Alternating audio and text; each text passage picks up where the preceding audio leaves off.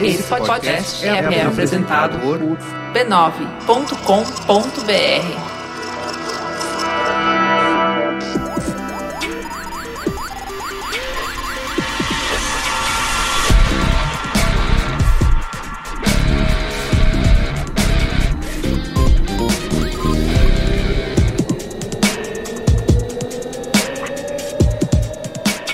Olá, eu sou o Carlos Merigo, esse é o Braincast número 197. Estou aqui hoje com o Luiz Assuda, Ah, Um biscoitinho aqui, desculpa. biscoitinho, Cristiano Dias Boa noite, internet, boa noite, Brasil. e a volta dele, um dos founding fathers da América,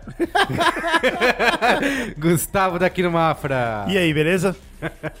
Boa, quanto tempo, Guga? Pois é, né? Quanto tempo eu não Pois participo? é. Como tá a América lá? Sendo muito de investimentos da sua parte? Muito Tá americano. legal, cara. Tá indo bem. Tá bom. Tá indo bem. precisa Eles estão vir- aprendendo. Você precisa ver mais vezes aqui que o pessoal tá maluco. Cadê o Guga? Cadê o Maron também? É. Só dá Exército Vermelho. precisa ter Eu e tudo. o Marão gravamos o Zing essa semana. Ah, é verdade. Olha aí. Qual Então que lá foi? você vai. Ah, lá é um você vai. Rolou um jantar ainda antes. isso foi Sabe bom. quando a banda, o artista faz turnê e aí ele vai. Isso, tudo vai- que é programa É, e tal. isso. É, é, É o caso. Guga, o Guga tá nessa aí. Fazendo um turnê pelos podcasts. Isso aí. Mas a pauta de hoje é quem venceu a festa do tomate 2016. Seria uma boa pauta. Seria uma boa pauta. Deixa, deixa eu me adivinhar, foi um tomate? festa do tomate de pauti, Foi o- pati de alferes? Foi o cara. tomate Carmen? Foi o tomate italiano? Não, da Foi fazenda. o foi tomate da fazenda. holandês? Foi da- É, imagina o Lazier Martins chegando para o tomate, estes tomates mais de mesa.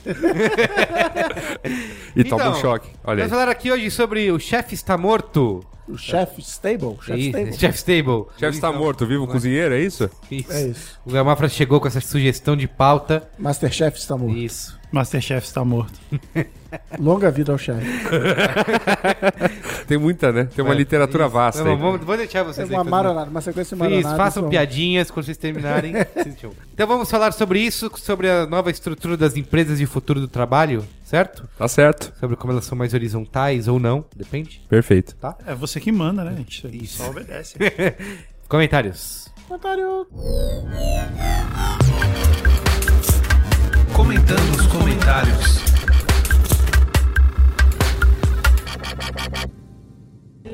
What I do, what I do, da da do, da da do.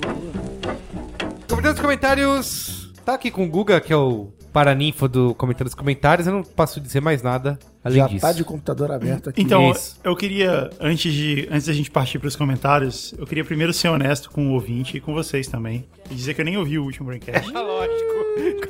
Eu não tinha nenhuma dúvida disso. Eu não ouvi o último, o último Braincast. Os que eu últimos ouvi Foi o 15. da arte do feedback. e Ah, o resto eu tô chegando lá, não, não dá tempo, cara. Verdade. Pô, eu, tenho- eu O tô. que você- o que você achou do feedback? Eu achei bom. Qual é o seu feedback? Achei que foi bom. Fomos nós Foi um bom três aqui, programa. né? Nós três. Nós três. Foi um programa muito bom. Gostei bastante. Mas eu- o que eu tô fazendo é não pensar em crise e trabalhando. Isso. Olha Ah. aí, querido. Não deu, cara. Eu dei esse Foi, feedback vo- pro Merigo foi agora há você pouco. que botou o outdoor, né? Eu também, é. Eu dei esse feedback pro Merigo agora. Ele só fica pensando em crise e não trabalha. É, então. Eu tava fazendo isso lá e, e aí não deu, não deu pra ouvir todos os programas. Tô chegando lá, não tô ouvindo. Eu Tá, não falta podcast pouco. nenhum. Em termos de podcast, eu estou, sei lá, um mês atrás das pessoas. Entendi. Você não tá se atualizando no avião. É, no E avião eu- é só filme. O Brasil Não, ainda nossa, tava na filme. Copa América no podcast você tá trabalhando. Putz, na Copa América não tinha nem começado. ainda. A Dilma O tava. Brasil a ainda Dilma era favorito. presidente, é, é. O Brasil ainda era favorito da É. Copa América. Então, não só eu escolhi os e-mails de forma aleatória, eu escolhi os maiores, e foi essa a minha, foi essa a minha forma. Se é, de- se é longo, é bom, né? Esse é longo, é bom, o cara pelo Não dá menos se essa dica, dedicou. não dá é. essa dica pro ouvinte. É, não, mas foi só dessa vez. Às vezes eu escolho os mais curtos. E eu também nem vou tentar fazer uma conexão com o último programa e o que eu vou dizer agora. Eu vou simplesmente falar de um outro assunto qualquer. Que eu Não queria- vai ser a primeira vez. né? eu queria- eu queria há muito tempo trazer esse assunto pra falar aqui pra vocês. E eu tô muito feliz que vocês estão aqui. Eu vou poder dar essa notícia pra vocês. Tá. Que é o seguinte: há um tempo atrás eu recomecei a assistir o Under Years, a série. Sim, é Kevin anos Arnold. incríveis. E ela foi cancelada. Não, eu já sei cancelado faz um tempo.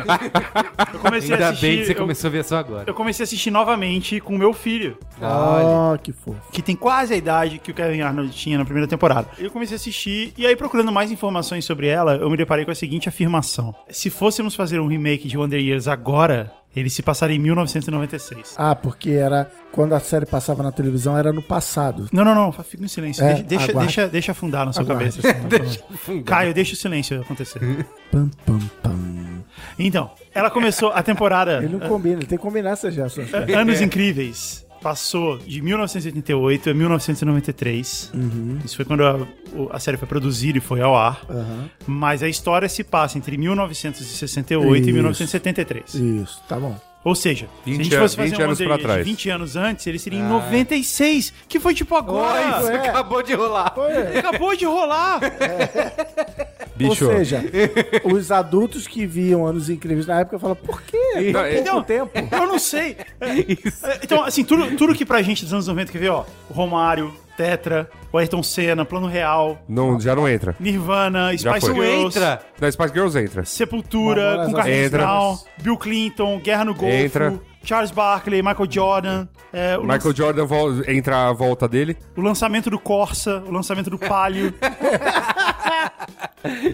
Tudo isso, Marcos importantes. todas essas coisas que pra gente tipo, aconteceu ontem, tipo, Isso. eu tinha o Palio até atrás.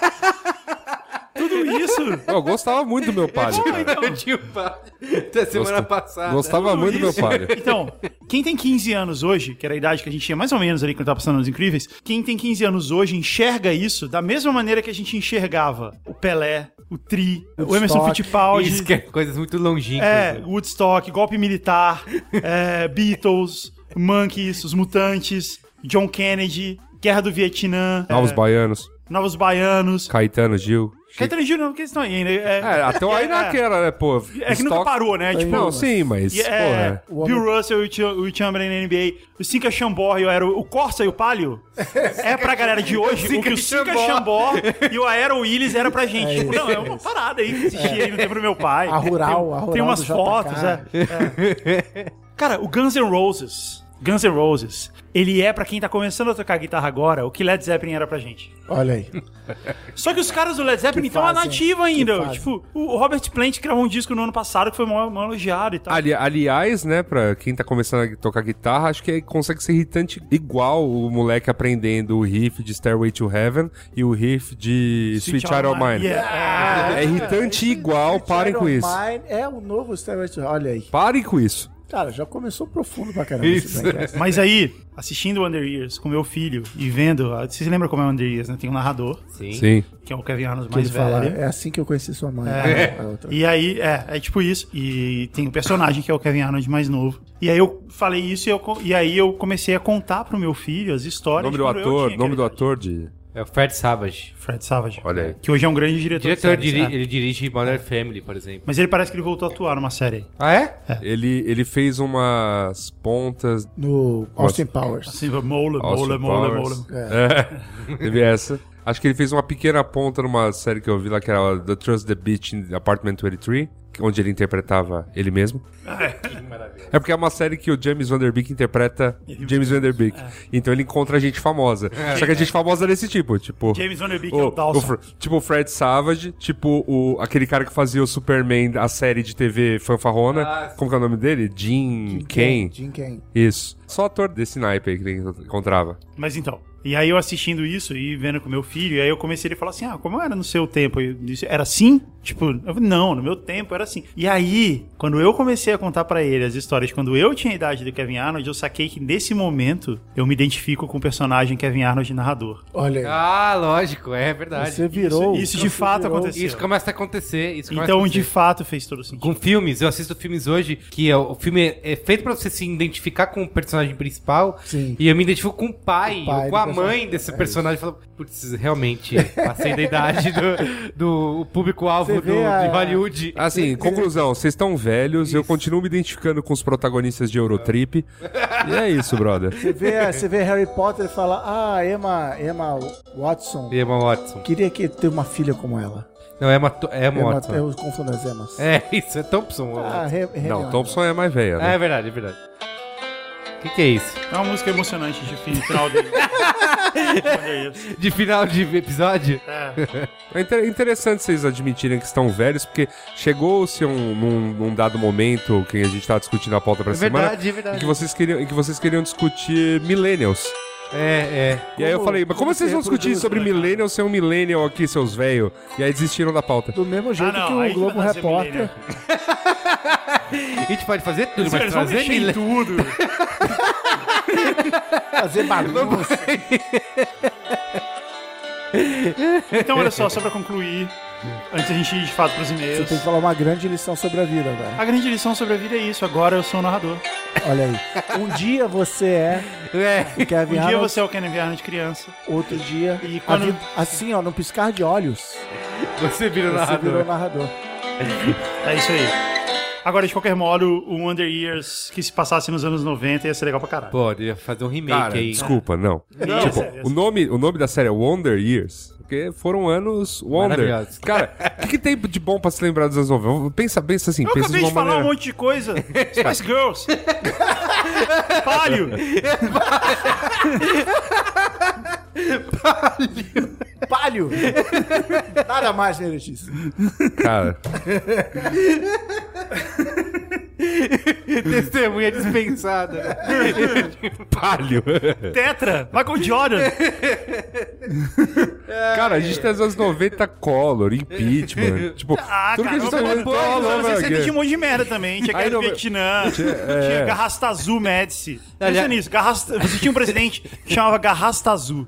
Pensa nisso. Ah, Se esse fosse. Se o nome dele, se o nome dele fosse o maior problema dele, É, cara. Bandido da merda. É. Aliás, eu- Começou aí. o primeiro episódio de Anos Incríveis é com o irmão deles morrendo, né? O irmão da Winnie. É Da Winnie, da O Winnie. irmão da Winnie. Por, da- por causa da guerra, Por causa né? da guerra. É verdade, eu lembro. E aí o irmão dele fala que os melhores lugares pra você chavecar meninas é em ordem: casamento, formatura e funeral. Ok, eu posso ler o e-mail Ah. aqui é. do. Ah, tem, tem que ler o e-mail. Não, pô, fala mais um pouco aí, cara. Deixa eu ler o primeiro e-mail, você lê o Tá pouco, segundo? Fala mais que tá pouco. Tá bom, deixa eu já avisar que eu não editei os e-mails. Eu simplesmente sele- peguei os maiores e colei. Ah, A, a galera já tá acostumada com os últimos programas. Se tiver tem sido, zoado, vai estar tá zoado. tem sido assim: e-mails longuíssimos que você nunca teria E não selecionado. editados. Vai lá. Vamos lá. O último programa foi o 196, era a Bolha dos Apps. Newton César, 22 anos, desenvolvedor web, sócio da agência web Dunder Labs, estudante de administração pela UFPI Parnaíba, Piauí. Olá, amigos do rádio e eventualmente do vídeo. Parabéns pelo excelente programa, sempre de forma assertiva e assuntos relevantes. O tema do episódio me caiu como uma luva, pois nas últimas semanas tenho me debruçado sobre o assunto sob diferentes prismas. Trabalho como desenvolvedor web e parte do meu trabalho é analisar como o mercado web se comporta e responde de maneira adequada. Recentemente tem se falado muito na área, especialmente na área do desenvolvimento front-end, ou seja, grosseiramente é aquela parte do site onde o usuário interage, diferente da parte do back-end, onde estão os bancos de dados, etc. Se eu tivesse editado esse e-mail, eu ia ter cortado esse aposto dentro de um aposto que ele colocou. Não. Ele colocou? Foi tipo um Inception de aposto. Tá. é verdade. Mas que legal que ele foi didático Isso. é. sobre o back-end e front-end. Obrigado, Newton. Sobre um conceito que está tomando força chamado Progressive Web Apps, PWA. Trata-se basicamente de substituir os apps de forma integral por um site turbinado com tecnologias recém-chegadas que permitem que uma página se comporte de maneira igual a um app. Notificações push, comportamento diferente no site, quando se tem rede e quando está off. Registro de informações que viabilizam a usabilidade, enfim, tudo que um app oferece hoje de forma nativa poderia ser replicado em conteúdo no seu browser do smartphone. Basta criar um atalho para a home screen do device e pronto. Temos uma experiência substituta completa. A ideia é promissora, porém ainda precisa ser validada pelo mercado e pelas grandes empresas de tecnologia mobile. Do lado do cliente, marca que tem o aplicativo, reduz todos os custos de criação, pois é como fazer um site responsivo para mobile com o adicional das novas tecnologias web, ou mobile, né, dependendo de onde você estiver. Para se ter uma ideia do que estou falando, é basicamente o que um grande portal de notícias de um conglomerado de notícias golpista está fazendo. É aqui não fui eu que falei isso, hein? Olha. É. High five da foice do Exército Vermelho no Yasuda e no Higino. High five da foice. Faz o som do high five aí. Da foice não é esse barulho, é. É, faz. ok. de forma muito bem executada. O site foi repaginado e tem todo um fio de interatividade e dinamismo visto em apps em qualquer navegador de seu celular. Óbvio que não podemos pensar que tudo vai ser na web. Aplicativos como o Snapchat seriam demasiados complexos para serem transportados para o navegador sem termos algum tipo de perda, seja de interação ou de performance. O ponto é, esse pode ser um dos caminhos que os apps estão levando, mas quem sabe o que vai acontecer? Há cinco anos não se pensava que isso que falo pudesse ser feito. Então quem dirá o que vai ser nos próximos cinco anos? Eu não sei, cara. Cinco anos atrás tinha Corsa. Tinha Corsa. O- É legal que a vida do Google é definida pelos carros, né? lançou o Palio, lançou... Pô, mas não é? Agora não, Não, cara. agora não tem mais. Minha vida. Vocês sabiam, minha vocês vida já é pautada repararam que não por- tem mais Paraty? Ah, até tem na rua aí, várias velhas. Santana, então, cara, faz um tempão, cara. Meu tio tem um ainda, cara. Latina não produz mais? Del Rey. né? Puta, A Auto então. Latina não produz mais. É demais. Fracassou o sonho da Auto Latina? Eu posso ler o próximo? Pode, só deixa eu dizer aqui ao nosso amigo Newton, que tem o lance do Google lá, né? Que é. Tem estante artigos do Facebook e o Google tem um que é AWP, AMP, eu ah, acho. tá bom, entendi. Que é justamente isso, você adaptar o seu site para ele ser tão rápido quanto um aplicativo seria, né? Responder na hora e tal. Que tem, você já pode botar isso. Isso, no- é, você Tem, tem uma série de Isso. parâmetros para Exatamente, tá fazer. estudando Mas, isso. mas site é bom, cara, porque site, já que, já que entramos no. É site. Já que entramos no lado vermelho da força, como é que você vai criar um app sem poder fazer uma página 404 como a do site do PT? Da Tá zoeiragem. E que o erro 404 é 40 e o Lulão fazendo high five, só que High four. é 4. Cara, é de. É pra isso que precisa do É pra site. isso que precisa do site, pô. Tá não bom. precisa de pra mais nada, só pra esse erro 404. Sites não podem nunca morrer. por causa disso. Exatamente. Tá bom. Ô, Gustavo, dá sequência aí, por favor. Esse é o Kiko, 23 anos, que trabalha com desenvolvimento web e UX design em São Paulo, São Paulo. Olá, Braincasters. Sobre o podcast 1196, Isso, né? a bolha dos apps. Caralho. Estamos Senti no mil falta já? de. É, não, é porque. é, Ele veio do futuro. É. Senti falta de comentarem sobre o- os web apps progressivos. São um esforço do Google pra tornar o website. É a mesma coisa que o cara falou da outra vez, né? Eu devia ter lido isso antes de escrever. Vamos ver o que ele disse. Devia ter lido isso. Ele falou que fez um TCC sobre isso. Funciona assim. Você acessa um website, ele automaticamente fica disponível offline, ok, igual outro cara falou. Seus arquivos HTML blá, blá, blá, guardados na memória do seu celular. Beleza. Se é disponível offline sozinho, já faz a experiência ficar muito mais parecida com o app nativo, pois a casca do app exibe automaticamente e em seguida o conteúdo. Depois você tem a opção de salvar o website para home do seu celular, mesma coisa que o outro cara falou. Cara, eles leram a mesma revista. Então o website progressivamente vai se tornando nativo. O Google pretende trabalhar esses aplicativos na pesquisa web dele também, o que o Merigo acabou de falar. Ele tem alguns benefícios com relação aos apps nativos. Ah, esse cara não falou benefícios. Ele falou?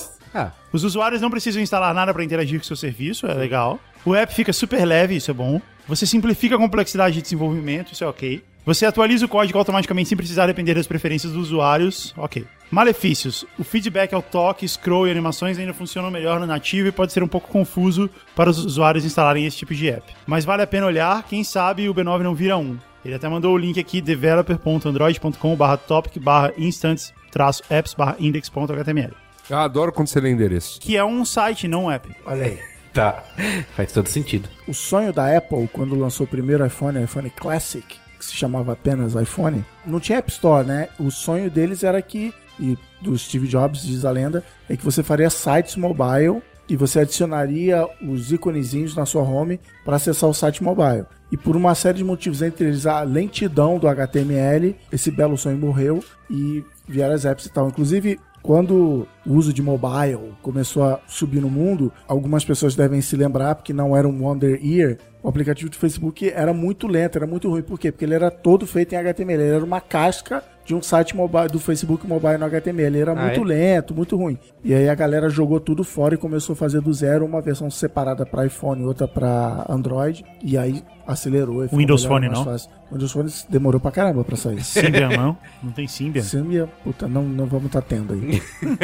Mas o que a galera investiu, então, aí num. Investiu pra não, Zuquita da galera. pra não sumir. Não não é bom esse apelido? É muito bom. A gente não tem que falar dos patronos? Temos que falar dos patronos! Agradecer aos patronos, né? Quem colabora com a gente aí todo mês. pagando as contas do Fazem Braincast. tudo isso aí ser possível. Isso, do SoundCloud, do servidor, do Cloudflare, que nós estamos usando também para diminuir aí o- os tempos de resposta. Olha aí. E então, se você quiser ser um patrono do Braincast, fazer parte do nosso grupo fechadinho lá no Facebook, tá bem fechadinho. Você pode acessar o patreon.com.br Braincast, colaborar. Você pode colaborar com qualquer quantia, mas a partir de 5 dólares você já faz parte do grupo. Brancasteria. Uh! E eu ouvi Gourmet. dizer que na Brincasteria Gourmet vai participar ativamente do Braincast 200, hein? Puta, é verdade. Também eu vi isso aí na, É, eu ouvi dizer. nos tá? corredores. né? Os corredores aqui da empresa, Há há boatos. tá boatos de que quem tiver lá na Brincasteria Gourmet vai poder opinar no Brincasteria Cara, 200. e é um Esse nome é tema- muito ruim, cara. Muda esse nome, cara. Dá uma sugestão aí. Pode ser só grupo do Se Braincast. você quiser fazer, se você quiser fa- Grupo do Braincast! se você quiser fazer piadas com maçonaria, ou a mupossonaria É. Não tá pode, mudando de nome. Ah, é? Vai mudar? Qual vai ser A agora? gente vai fazer alguma piada com a monarquia. Muito bem. É. Então é isso. E também a família B9 de podcasts, com podcasts de todos os tipos e gostos. Pra você que gosta de comunicação, entretenimento, tecnologia, Música. literatura, Música, música. a gente- automóveis, A gente ainda não Esportes. tá. A gente vai chegar lá. Esporte sim, videogame, esporte sim. videogames, Videogame sim, videogames. esportes. Camisa 9 tinha que E ir moda. no programa, hein? E quero dizer que, tecnologia, que entrou um novo podcast aí na Maquiagem. família. maquiagem. Entrou um novo podcast na família há pouco tempo, que é o Caixa Saúde. de Histórias. Cara, pa- queria pedir esse momento de pausa pra gente bolar aqui como seria um podcast em áudio de maquiagem. Cara, fica o desafio criativo aí. Vocês não são criativos, não? Ó, um Tem que despertar aquele José de Alencar que temos em nós pra conseguir descrever um vermelho em duas páginas. Boa. Não é apenas um vermelho, a pálpebra rubra, que lembrava, Pedro Bial, Pedro Bial, Pedro, é, contratado. pois- que Então, lembrava assim, ó, os mais rubros vinhos. Deixa eu lembrar o Caixa de Histórias que entrou há poucas Belo, belo semanas. podcast. Caixa de Histórias.b9.com.br sobre literatura. Eu já participei do Caixa de História. É verdade, você já participou, teve o do Ozob, né? Eu falei do livro Ozob, do meu Ozob. amigo Azagal, que é um excelente livro, aliás. A Juva Lauer também participou falando do Justiça. Enfim, tem lá o, o Paulo que comanda, ele lê vários trechos dos livros, ou conversa com pessoas sobre esses livros, ou lê esses trechos aí dramatizados. E tal. eu ajudei ele a fazer um jabá do, do workshop dele. Boa. Porque ele tava, se- ele tava um pouco tímido, assim. Tímido, eu falei, não, É, fala aí, cara. rola, Tem esse problema. Boa. Então é isso, entra aí, caixadehistórias.b9.com.br e acompanhe, tá? Boa. É A isso. gente pode então ir pra aquela parte que a gente cria 40 minutos de suspense até chegar o. Qual é a boa? pode. A gente enrola. Suspensão, Isso. A gente enrola. Ok. Vamos lá então.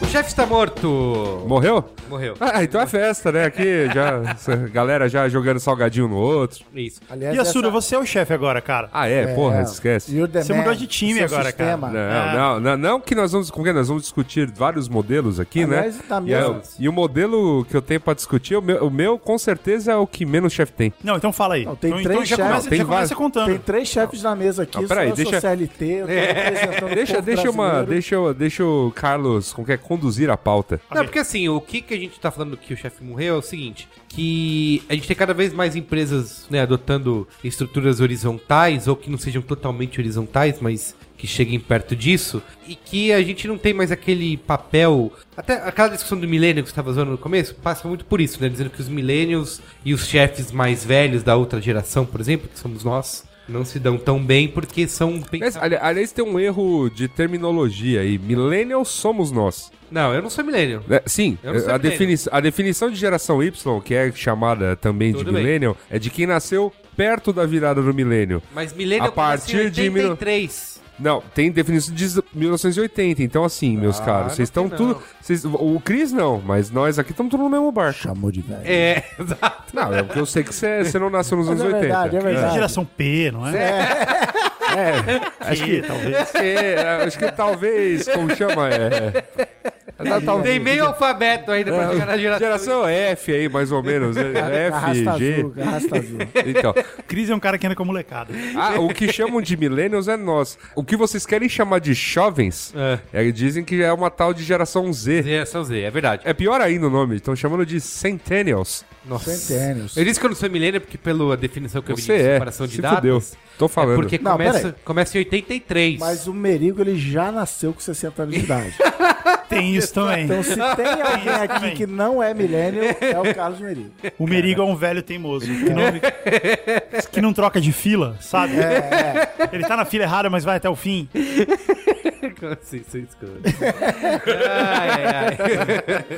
Então, assim, a gente tem cada vez mais isso acontecendo, né? Que é o- é- não é mais o chefe que manda, que, que assim, você entra numa empresa, tem aquele chefe que vai ditar as regras e vai te dizer se você tá cumprindo as regras, né? Dizendo se você tá fazendo certo ou errado. Hoje, Aham. várias empresas aí, inclusive com o Vale do Silício, eu vou, eu separei aqui até pra trazer um- a, a cultura da Netflix, que é a sua chefa lá, Cheryl. Sa- Chefinha, chefinha. Sandberg, né? Diz que eu dou Sandberg. Sandberg é da, da CBN. Isso. Ela disse que é o documento mais importante do Vale do Silício desde sempre. Tá. Que é esse documento da Netflix sobre a cultura da empresa. Ok. Que é que você não tem mais esse chefe, né, de cima pra baixo. Você tem essa estrutura mais horizontal, onde as pessoas. Você tem ainda o papel do líder, mas você de- divide as tarefas e cada um define o que, que vai fazer de uma certa maneira. E eles gostam de dizer que um assim. jeito Waldorf de, de empresarial. Isso. E o que eles gostam de dizer, essa galera do. Depois a gente vai brincar com a argila. É, é. Às quatro da tarde a gente vai brincar com a argila. Tem até, eu separei aqui, tem um. Sabe que a IBM tem um grupo de o Millennial Task Force. Olha. É. E eles Meu definem pai. assim que o chefe do Que é, é como se chama o departamento de estagiários.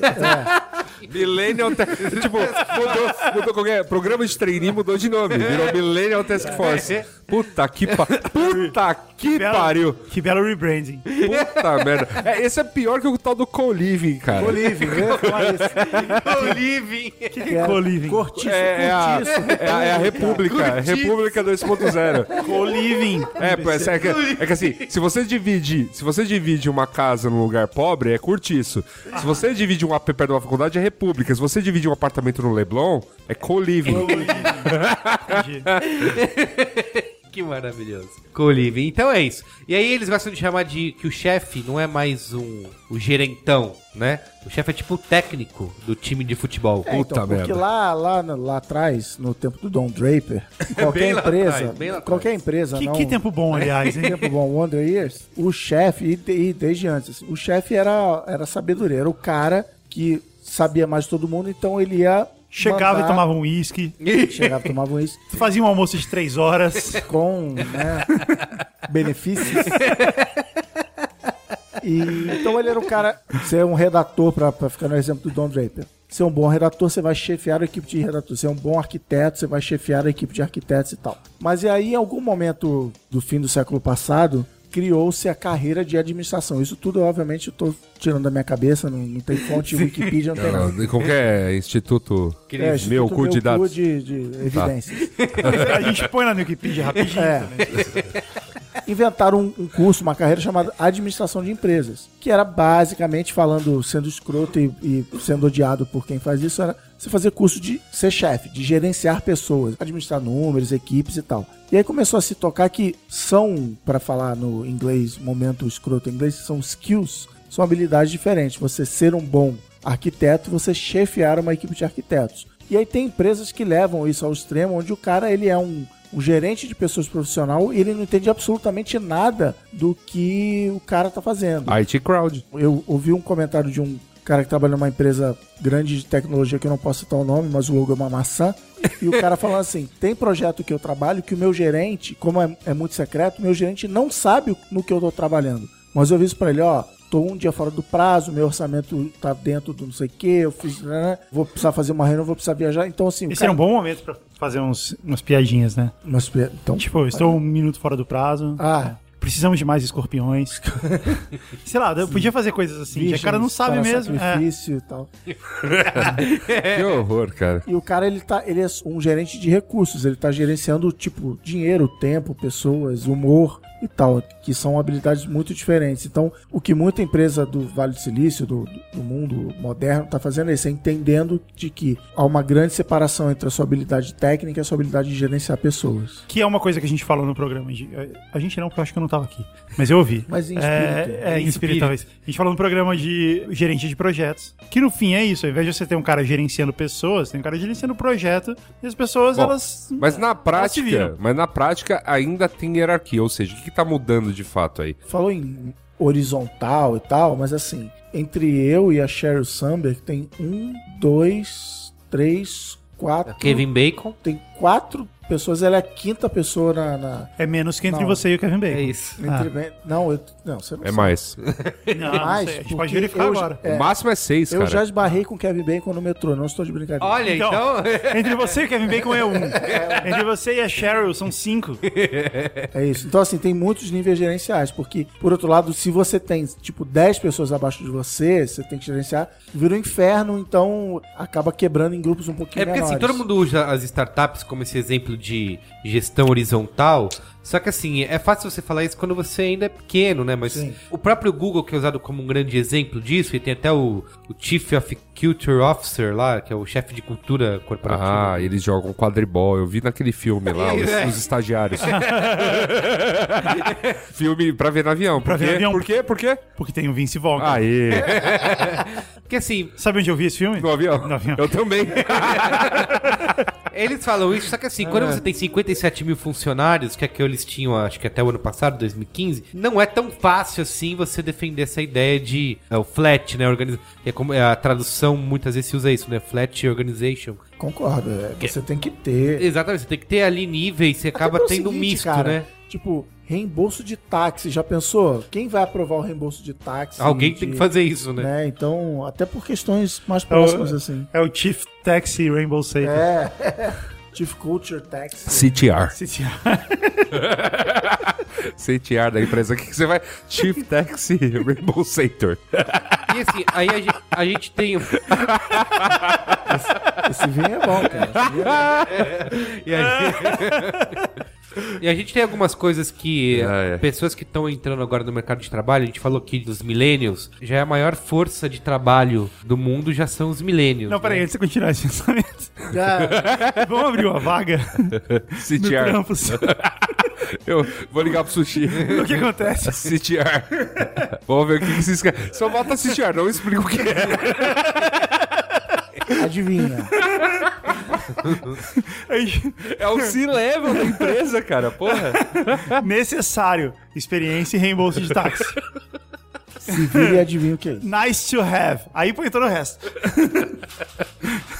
Vai lá, Miriam. Continua tentando. Continua tentando. Tô você embasbacado aqui com consegue. É. E aí o que se espera hoje em dia de que essa galera que tá no mercado de trabalho espera de um chefe, se a estrutura de empresa dela for mais hierárquica, é que assim, tem um chefe que consiga fomentar a cultura de colaboração, né, o trabalho em equipe, que ele consiga tornar o trabalho significativo, né, de alguma maneira, que eu acho que é isso que acho que é o primeiro lugar, né, de tudo, assim, você sentir que você tá fazendo um trabalho que tem algum significado, que muda alguma coisa, que aquilo é importante para alguém. A gente falou aqui bastante no programa sobre feedback, sobre isso, sobre esse desejo de ter feedback frequente, né? E a questão de comunicação também, né? Que, por exemplo, um dos argumentos aqui usados para quem é millennial é que eles desprezam qualquer tipo de comunicação, sei lá, voicemail, sabe? É, mensagem por voz, assim. Que é- Não, isso até inventarem a mensagem por voz do WhatsApp. Aí Aí, pode. aí voltou a ser legal. Aí voltou a ser legal, tá bom. Eu não uso até hoje, mas... Não usa, né? Eu acho que nesse ponto eu sou um millennial. Você é millennial? E eu sempre me recusei à ideia de ter um cara que eu obedeço. Tá. Que eu obedeço cegamente. Que,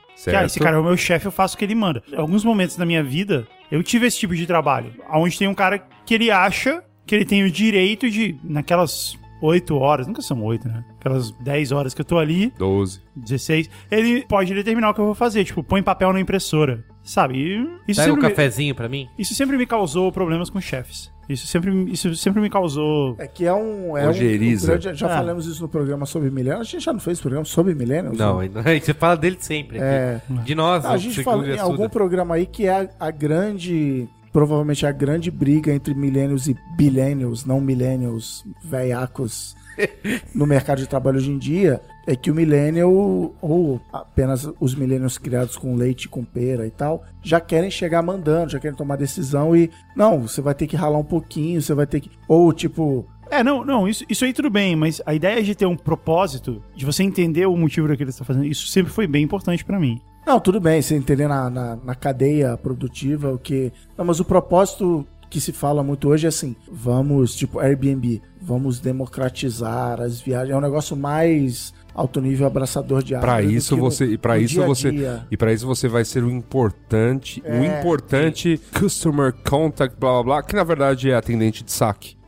É, é isso, entendeu? Você é o cara. o novo que- nome de saque é Customer Happiness. Você é o carinha. Customer, você é o não, mas carinha tem, do não, tem um TI.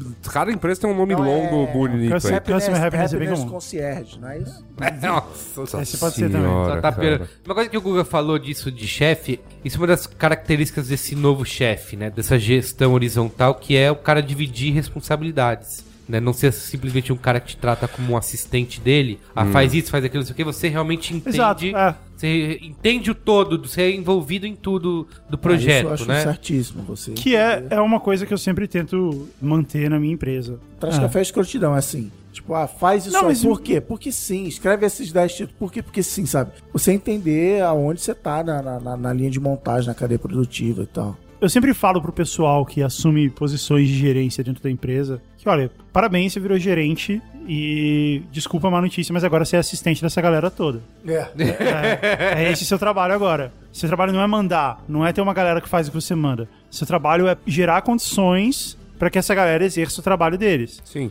Belo, belo conselho gerencial. É, quer dizer, eu não sou nenhum guru, assim, eu, eu- eu nem sei o quanto que eu tô fazendo, Mas se, é um tem, belo se, se conselho, aplica né? Belo é, conselho gerencial. dentro de uma, Não, isso, isso, isso é importante, mas de uma estratégia e tal. é, isso é importante. Mas- Né? é uma boa dica. Uhum. o que, o que eu tento manter na empresa, e que é uma coisa que eu vejo em empresas muito grandes e muito bem sucedidas, tipo no Google, tipo no Facebook, assim, são pessoas que, mesmo que elas não estejam num cargo gerencial, mesmo que elas não tenham esse nome no cargo, elas são extremamente capazes do que elas estão fazendo, são extremamente capazes de tomar decisão, e todas as pessoas na empresa são pessoas que eu realmente posso confiar de que elas vão ter uma boa capacidade de julgamento e, e de é avançar no trabalho delas, sem ficar precisando da aprovação, do carimbo, Sim, sabe? sim. E aí vem o momento escroto que, assim, uma coisa é você gerenciar. Por exemplo, eu trabalho numa equipe de 150 pessoas no mundo inteiro, onde 90% dessas pessoas são sênios, são ex-diretores de, al- de criação, planejamento, Sim. de marca, antes de ocuparem os cargos que ocupam hoje. Então, uma coisa é você ser gerente de 10 caras sênior, outra coisa é você ser gerente de 10 caras que acabaram de sair da faculdade, ou que não tem formação, ou que. E aí você tem que ser mais babá, você tem que ser mais tio da creche de gerenciar a galera. É verdade, mas também falando de novo só da minha experiência, tá? Não sei o que acontece em outros lugares. Mas eu tenho pessoas na, na minha empresa que são assistentes, que não são pessoas extremamente experientes, que não têm um grande conhecimento ou grande experiência, mas justamente por elas entenderem o papel delas nessa cadeia e por elas entenderem aonde aquele trabalho tá levando, elas são capazes de, de tomar decisões, assim, elas são capazes de. Já aconteceu várias vezes de, de alguém chegar pra mim, alguma coisa saiu completamente dos trilhos, completamente do processo pro qual aquilo foi, do qual aquilo foi combinado. E alguma pessoa chegar pra mim, alguma pessoa que é estagiário, é, assistente chega pra mim e fala assim: ó, eu vi que isso aqui tava saindo dos trilhos, e aí na hora eu fiz isso aqui, o que, que você acha? E, pô, foi do caralho, do caralho que a pessoa teve, teve A, a atitude de, ente- de primeiro conseguir enxergar o negócio um pouquinho mais de longe, ver que de fato estava saindo dos trilhos, e segundo, de tomar alguma atitude. Mesmo quando eu errado. Não é, mas assim, o que eu quero dizer com falta de experiência é muitas vezes assim, cara, legal isso, mas já tentamos isso e não deu certo, sabe? É o. Sim, e é, aí, é claro. meio técnico tem, de- tem, tem, de tem dois futebol, ó, níveis, é. conheço o esquema tático, esse esquema tático é melhor do que o outro, e assim, não tem problema nenhum. Na verdade, o, o, o grande segredo é, é a pessoa reconhecer que ela não tem experiência, que ela precisa ganhar essa experiência. E foi aí que eu falei que a grande briga entre os millennials e os mais velhos é que, não, eu quero tomar minhas próprias decisões e tal, e o, e o gerente mais velho acha que, não, peraí, eu tenho que aprovar o que você está fazendo, eu Sim. tenho que... Mas, rapidão, é, você falou que são 150 pessoas na sua equipe. Quantos chefes tem? Tem um chefe? Essas 150 pessoas se Tem um reportam chefão, pra uma única pessoa? Não, assim, vamos lá. Tem o chefão do departamento inteiro, embaixo dele tem seis pessoas, mais ou menos. E essas pessoas têm. Alguns têm pessoas embaixo, então assim, tem os quatro níveis desde o chefão único. Tem um Mas, quatro mas esse níveis. reporte é piramidal. Você reporta É piramidal, pro cara piramidal. que reporta pra outro cara, que reporta pra outro cara, ou você pode reportar pro chefão máximo E, tá, Não, eu direto. tenho- não, não. Eu faço reuniões com ele, mas assim, eu tenho um chefe. E o que eu tenho tem umas linhas pontilhadas que é, É. assim: eu me reporto ao meu chefe, só que como eu tô dentro de uma região geográfica, eu também devo respeito ao chefe da região geográfica. O che- o chefe da região geográfica é o cara que vai me dizer, ó. Não trabalha com esse cliente, que esse cliente é uma roubada, vai por ali e tal, mas quem eu devo. Ou seja, ele não, ele não gerencia diretamente o seu trabalho, ele gerencia a Ele estratégia. é quase meu cliente. Ele gerencia a estratégia no qual o seu trabalho está envolvido. É, é. Mas assim, quem eu devo satisfação. Ou seja, é lateral, Não, um assim, direito. a sua, o seu reporte Não, mas pro o- cara é mas o- lateral, não é o teu- não é é piramidal. lateral Não. pro meu chefe, né? Não, o teu chefe se reporta esse cara também. Não, a- vamos lá. Esse o um grande regional chefão- leader. Não, existe o grande chefão mundial. Marquito Mar- Zuquita Não, da galera. É Marquito, mas é outro sobrenome. Tá. Embaixo dele ele tem um diretor por continente. Tá. E aí tem um diretor de branded content, que é o meu chefe, um outro tipo um diretor jogo de de não War. sei o que, um diretor de não sei o que lá. Então eu reporto pro diretor de branded content, que não é esse nome, mas pra facilitar é esse o nome. Tá. Só que esse diretor de branded content, ele é global. E existe um diretor da América Latina. Certo. Então, esse diretor da América Latina, ele tá no mesmo nível da pirâmide que o meu chefe. Então, assim, o meu chefe vira e fala, ó, esse trimestre eu quero que você faça isso, foque naquilo e tal. Mas é o diretor da América Latina que vai meio que detalhar isso, que vai dizer... E, e abaixo do diretor da América Latina existe um gerente do Brasil que me dá mais detalhe ainda. Ele fala assim, ó, catei uns briefs aqui, esse aqui é legal, esse aqui não é. Mas então, fica. Mas, de novo, fica bem claro pelo, pelo que você está contando que é, a questão não é puramente hierárquica, igual um exército. É, não é um Correto, pelotão que o cara. É assim, todos os reportes eles são laterais. O cara cuida de estratégia, o outro cara cuida do detalhamento de, estra- de estratégia, e você reporta pra ele algumas coisas que você faz, mas ele reporta pra Sim. você coisas que ele faz. Exato. assim, Sim, sim. E é justamente essa. é, Não, ainda tem essa é a outras- horizontalidade que a Ainda gente Isso é fala. o outra sonho do coisa assim. colaborativo, né? É, e ainda tem outra coisa assim, que de novo, eu acho que tem muito a ver com o nível de senioridade da equipe, mas meu chefe fica em Chicago e basicamente as reuniões que eu tenho com o meu chefe é assim, cara, você tem tudo que você precisa? Você tá, como é que você tá fudido, tá trabalhando pra caramba, precisa- o que que você precisa? É basicamente o meu resumo. Aí a gente tem, ah, vou te chamar pra a gente criar junto uma ideia e tal, mas aí é no dia a dia, mas basicamente o o trabalho do meu chefe é garantir que eu tenha as condições de trabalho necessárias É. porque, até porque tá dando tudo certo e tal, e, e ele bola o plano de longo prazo. Mas, de novo, eu acho, e talvez vocês discordem, que tem a ver com a senioridade da equipe. Não, lógico que tem, é óbvio que tem, mas é, essa senioridade também é um negócio que você constrói, esse é o ponto. Não, a gente tá falando da sua equipe especificamente, que é, que é formada por, por diretores e tal, igual você falou, beleza. É um outro nível das coisas, mas mesmo quando você tem uma equipe pequena, numa linha de produção pequena tal, onde você tem, sei lá, estagiário, coisa assim, essa senioridade, a capacidade, e, e eu acho que tudo passa pela ideia de você fazer aquela pessoa entender aonde aquilo vai dar. Então, por mais que aquela pessoa seja lá um colocador de tampinha Correto. numa esteira, ele tem que entender que no final aquilo vai ser uma garrafa, que vai ter uma tampinha, que vai que- ter e que ele- é, que, que vai ter um líquido e que tem, e tem que chegar de tal maneira no- na E- loja. E, na eco- se a gente está falando da economia criativa, onde não estamos fazendo garrafas, estamos fazendo ideias. É, é só um exemplo esdrúxulo. relatórios, projetos arquitetônicos, o que é que seja, assim, o cara entender que ele faz a diferença, que mesmo ele sendo um estagiário, um assistente júnior que acabou de ser contratado, assim, cara, você Sim. apertou esse parafuso aqui que no final virou essa nave espacial. Então, assim, não é assim, eu já trabalhei em, em agência que tinha o cara que fazia a página que de, de não compre carro hoje, fe- super feirão no fim de semana Aham. o trabalho que aquele cara fazia era de um jeito que não fazia a menor diferença se era ele ou outra pessoa que fizesse, porque era tipo seguir um padrão. O que se tenta hoje assim, não, cara, de alguma maneira, só você poderia ter feito essa página dupla de feirão de carro no fim de semana. Pode ser uma grande farsa, uma grande balela, tudo bem, mas assim, É o Chief Feirão Passa, Integrator. é, passa assim, cara, faz do seu jeito, dá o seu tapa aqui, vamos mudar o estilo, faz a sua sugestão. Pô, o cliente não gostou da sua sugestão. O que tá tentando se passar é, É, isso. no, no caso, n- usando esse exemplo que você falou aí, é o cara do fe- do que faz a página dupla de feirão não compra carro hoje, entender qual é o objetivo daquilo. A gente tá fazendo isso pra que o cara que. Isso, Porque a gente isso. identificou que tem tantas pessoas que vão comprar carro E não hoje. uma planilha, tá aqui e- essa oferta, é. você tem que botar hoje, e, tchau. E aí a gente planeja vender 3 mil carros no feirão, não sei o quê, porque tem esse, esse, esse cara, e tem o carro, tá cheio, o pátio tá cheio de carro. É o cara entender o negócio como um todo, e aí ele é capaz de. Se ele sacar que alguma coisa ali vai dar errado, ele é capaz de, de trazer isso também.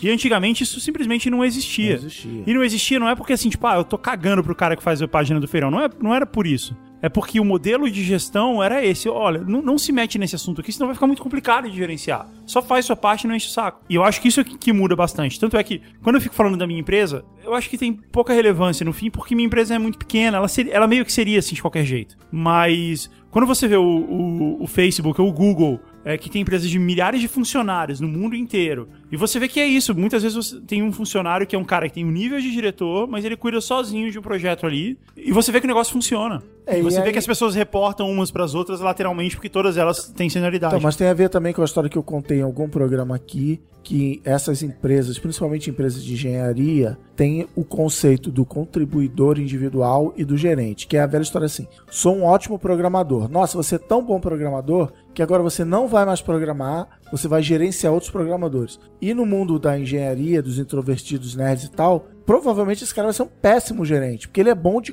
codificar, Sim. a transmissão de dados via micro-ondas, não sei o que, não sei o que lá. E então nessas empresas, é, por exemplo, um negócio que era inimaginável quando eu comecei minha carreira era assim: eu ganhar mais do que meu gerente. Era uma, não, cara, eu sou seu chefe, eu tenho que ganhar mais do que você, senão você não vai me respeitar. Em Empresas de tecnologia é super normal, porque, cara, esse é o melhor programador de transferência de dados via micro-ondas. Ele ganha um milhão de dólares por ano. O cara que gerencia ele é bom e tal, mas ele assim, ele é um gerente de pessoas, ele não ganha um pode, milhão ser, de dólares. pode ser trocado por outro. E beleza, a são qualquer momento. caminhos de carreira diferentes. Tem o caminho contribuidor individual e o caminho gerente dentro da empresa. E eu acho que nesse caso cabe muito bem a metáfora do, do técnico de futebol que eu uso sempre que é. Geralmente o técnico de futebol ele gerencia um monte de caras que ganham muito mais que ele. Isso, isso. E tem muito mais poder, eles são muito mais famosos, não sei o quê. E, e é E- esse cara que ele tá E gerenciando nós ali. temos e dá certo. A maioria dos técnicos são ex-jogadores, mas não necessariamente. Ele poderia ser um cara que estudou muito Isso. as táticas do futebol. Como tem também, né? Como tem. É, não necessariamente. Até porque os últimos técnicos bem-sucedidos do Brasil, pelo menos, eles eram jogadores bem medíocres. Não, então, é, verdade. Ah,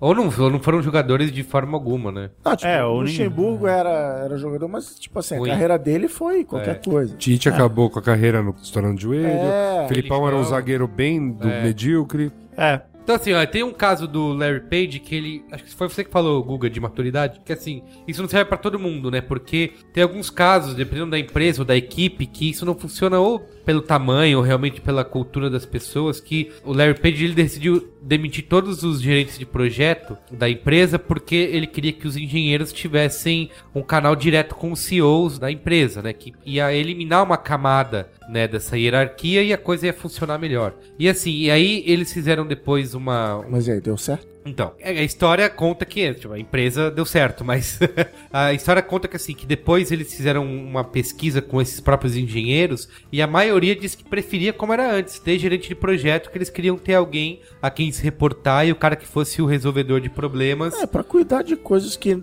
Exato. um, eu não gosto de fazer e dois, eu não, não tenho habilidade de fazer. Isso, então assim, é- não funciona pra todo mundo, né? Assim, é, é- é por isso que você tem hoje muitas dessas empresas, elas têm esse nível intermediário aí na gestão que é, não é nem hierárquica, mas também não é totalmente flat, né? Totalmente horizontal. Você tem um. É, eu acho que tem Elimina algumas muito- camadas, mas continua. Acho que tem muito de maturidade da sociedade, de novo, da classe criativa e tal, que é assim, eu trabalho com uma gerente de projeto, que tem outro nome, mas ela é produtora, gerente de projeto, enfim. Hierarquicamente ela tá abaixo de mim, mas por causa dessa história de que, cara, ela resolve a minha vida, ela, sabe, desembaraça as coisas, ela tem a paciência de cuidar de detalhes que eu não, Sim. não tô afim de trabalhar, que, cara, eu respeito ela pra caramba. Tipo assim, hoje, hoje rolou uma troca de mensagem assim: olha, eu não recebi o arquivo, mas se você tá falando que não tá bom, não tá bom. Assim, eu, sabe, confio em você. E antigamente, assim, cala sua boca, e, e a cultura brasileira é, ainda tem muito disso: cala sua boca, quem manda sou eu, eu quero Sim. ver, eu quero decidir. Isso. Esse é o ponto, assim, a cultura brasileira tem muito disso, né? É, tipo, Eu eu, acho que tenho poder existiu e muito essa eu ideia exercerei de- esse poder. E não, e tipo, eu trabalhei pra chegar nisso. É. Sim. E na- Em agência, especialmente, tem uma, um aspecto cultural aí que é o chefe, sei lá, vou dizer de criação, sabe? O diretor de criação precisar, é, ou o VP de criação precisar fazer alguma alteração naquele trabalho pra ele dizer que ele Deixa eu que somar. deixou o dedo dele ali, sabe assim. Então tem sempre isso, sabe, esse tipo essa guerrinha de ah, não posso aprovar completamente o que veio porque não Não, e assim, eu entendo que isso tenha funcionado em algum momento. Eu entendo que essa tenha sido uma boa ideia, uma boa estratégia em algum momento. Ah, já sei, eu vou deixar a galera fazer, quando chegar um mudo alguma coisinha e falo que fui eu que fui toque genial. Beleza, mas já passou. É, Isso foi tipo muitos, muitas décadas atrás. E já mudou essa parte. Veja bem. não mudou nada. É. Não, não, eu sei que muita gente faz ainda, eu sei disso. Mas assim, vamos, vamos pegar a cultura canes aí, Não, eu as sei- merda que a gente continua recebendo no e-mail. mas esse é o ponto que eu tô falando, cara. Eu sei que muita gente faz ainda, mas é uma má ideia. É, Isso um dia foi uma boa ideia, cara, não é mais. É o lance, é o Só que lance a gente do- sabe É o disso. lance, é o- o lance do. nu- É, é- é isso que é o ponto. Pra mim, honestamente, pra mim, todo, todo essa, esse papo de horizontalidade, empresa, é um engodo pra que você trabalhe mais e fique feliz por isso. Você se reporta, em vez de uma pessoa a três, e você fica feliz por isso, porque você está fazendo parte de uma estrutura maior. Você está fazendo mais coisas com menos grana, se virando mais, você não tem um- um job description é, exato, você trabalha mais pra isso, você vai ganhar o mesmo dinheiro que três outros trabalhadores há, há 30 anos ganharia, e existem pesquisas que falam sobre isso, não tô falando, não é tipo Instituto Meu É, Cu de... Excesso vermelho. É, tal. E, e você tá feliz com isso, porque, ah, eu estou participando mais. Eu entendo que quando eu aperto esse parafuso pra fabricar este Ford T, eu estou deixando aquele ser humano que dirige carro mais feliz. vai e se a Suda, você fuder, né? não acha que vai isso se faz fuder. parte que eu falei assim do, Desculpa, meu, desculpa o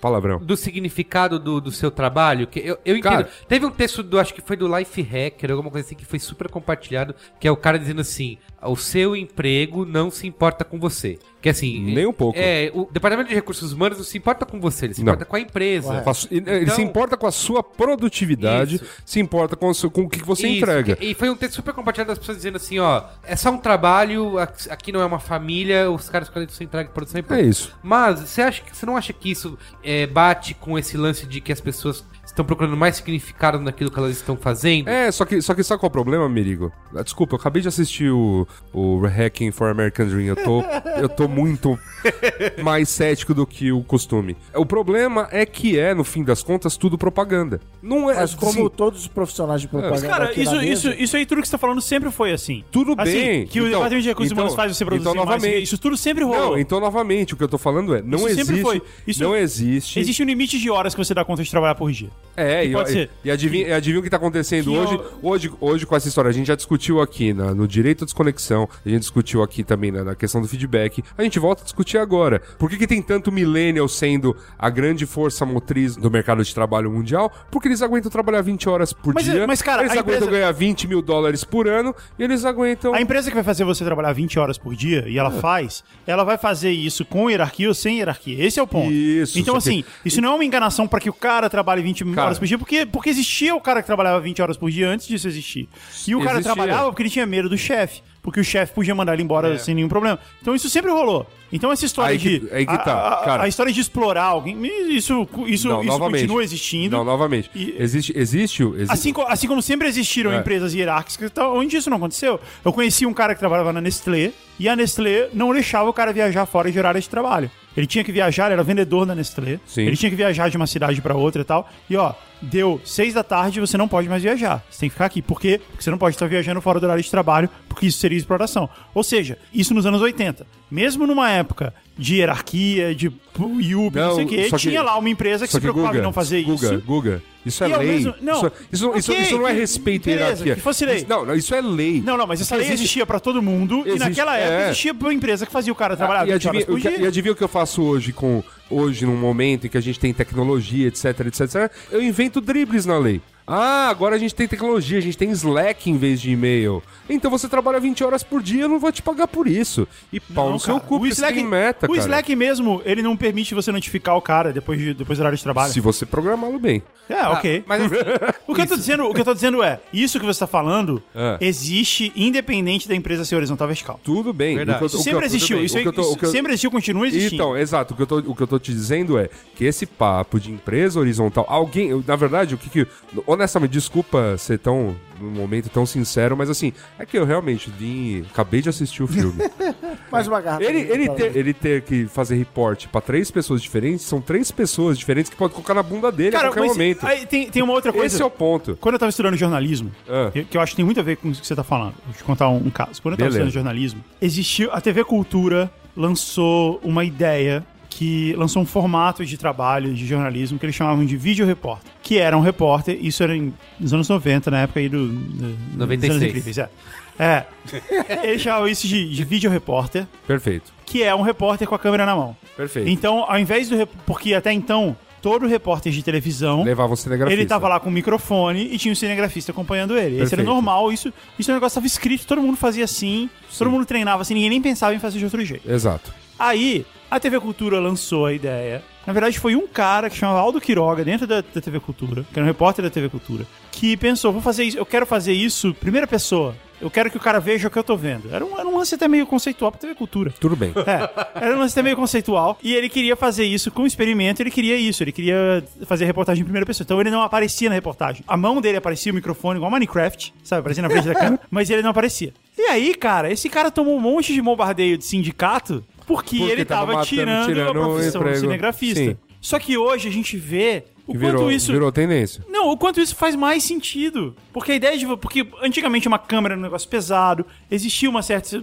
especialização pra Hoje você o cara aprender a faz com o operar é. celular, ela. o cara vai, bota um pau de selfie, liga o microfone e faz a reportagem. Exato. Então, e, e paciência. Então, É, assim. tem jornais de inteiros fato, que dispensaram fotógrafos por próprio jornal de repórter. né? fato era uma profissão de- era um trabalho de duas pessoas e era mesmo, isso não era uma sacanagem, que não é mais. Então, de alguma maneira, as coisas ficaram tão simplificadas que de fato você te- consegue fazer mais trabalhos. Agora, o respeito ao funcionário, não sei o que, passa em manter o cara trabalhando um certo nível de horas e não deixar passar muito disso, não deixar. Porque o cara fazer, um- fazer mais coisas do que uma pessoa fazia 20 anos atrás é normal. Assim como Sim. no futebol, o atacante volta pra marcar. É normal. Eu não, eu não tô falando, eu não tô, fa- eu não tô, o que eu tô A dizendo... empresa, a empresa é. respeitar o cara nisso, ele vai fazer mais coisas, mas no mesmo número de horas. O que, eu tô, o que eu tô dizendo é, sim, a gente tem. E, e é um ponto. não- cara, não sou eu que. Eu não tô inventando esse discurso. Ele existe, ele tá no mundo. Existe um aumento com o número de horas trabalhadas e com o número de funções acumuladas de distúrbios psicológicos. As pessoas tomam mais remédios pra se manter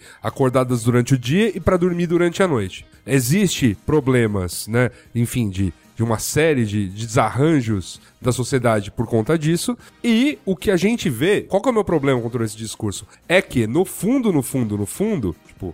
Empresas continuam sendo empresas, empresas continuam mandando. Ninguém aqui tem canal direto ao Zuquita da galera e nunca vai ter. E foda-se, porque é uma empresa do- do- desse tamanho. Tipo, não existe horizontalidade nessa porra. É muito grande, entendeu? É, mesmo o Google e tal. Eu que vou acreditar em horizontalidade numa empresa muito pequena. É, eu também, ou eu ou, num, ou num conjunto de. por- que, é o, ok. que é o caso que eu citaria, que assim, quando você tem uma empresa pequena como a minha e você pega um job grande, horizontalidade pra mim é eu colocar cinco, seis parceiros no job. E isso é uma, isso é uma hierarquia horizontal. Mas é algo que um- uma empresa que faz, o que a sua empresa faz, há 20 anos atrás não teria. É, não, não, não, não, não existia isso, não existia essa ideia. Não existia a ideia de você colocar seis caras, cada um com, com um negócio, e no final todo mundo junta tudo e dá Então, certo. tudo bem. Esse é o ponto, Então, entendeu? isso você pode chamar de novidade. Uma grande corporação pegar essa ideia e falar, ai, vamos ser horizontais também, aí, pra mim, desculpa, honestamente, isso é opinião minha, pessoal. Isso é assim, isso é engodo, engodo, pra manter o rebanho junto. Eu não vejo empresas tirando onda, deixando de Não é tirar falando, onda, cara. Nós somos Ah. horizontais. Eu não vejo o Google, o próprio É, não Facebook acho- falar, ai, é, nem- que legal. Assim, cara, a gente tem Peraí, uma estrutura vamos. aqui. Eu quero ouvir sobre o documento que é considerado como uma bíblia. É, eu vou falar disso, Vale já, mas do eu queria Silício. dizer assim, do que. Eu entendo isso que você tá falando, Yasuda, mas essa questão de criar essa cultura da empresa. O próprio Google, que é uma das empresas expoentes dessa horizontalidade, já não consegue mais manter Não. isso, tá? Tem 50 e tralala mil funcionários. Sim. Mas assim, você será que não consegue de fato criar esse lance de você faz parte daquela empresa, você colabora para aquilo no dia a dia, você sente que tá fazendo a diferença e não é só mais uma pecinha no meio daquela engrenagem toda que entrega o seu então, job? novamente, eu acho que você pode fazer isso, mas no fundo é propaganda. Propaganda. Tipo, Mas nós, como trabalhadores da indústria de propaganda, deveríamos acreditar que propaganda funciona. é, né? mas nós como participantes da indústria de propaganda, a gente não deveria ser viciado na própria droga, né? Não, ok, mas o, o, o ponto que eu, tô, que eu tava querendo trazer é o seguinte: eu não tô aqui pra defender grandes corporações. Não, foda-se. tranquilo. E também nem tô aqui pra defender a ideia de horizontalidade como algo que vai salvar o planeta, nem nada Aham. disso, também não é.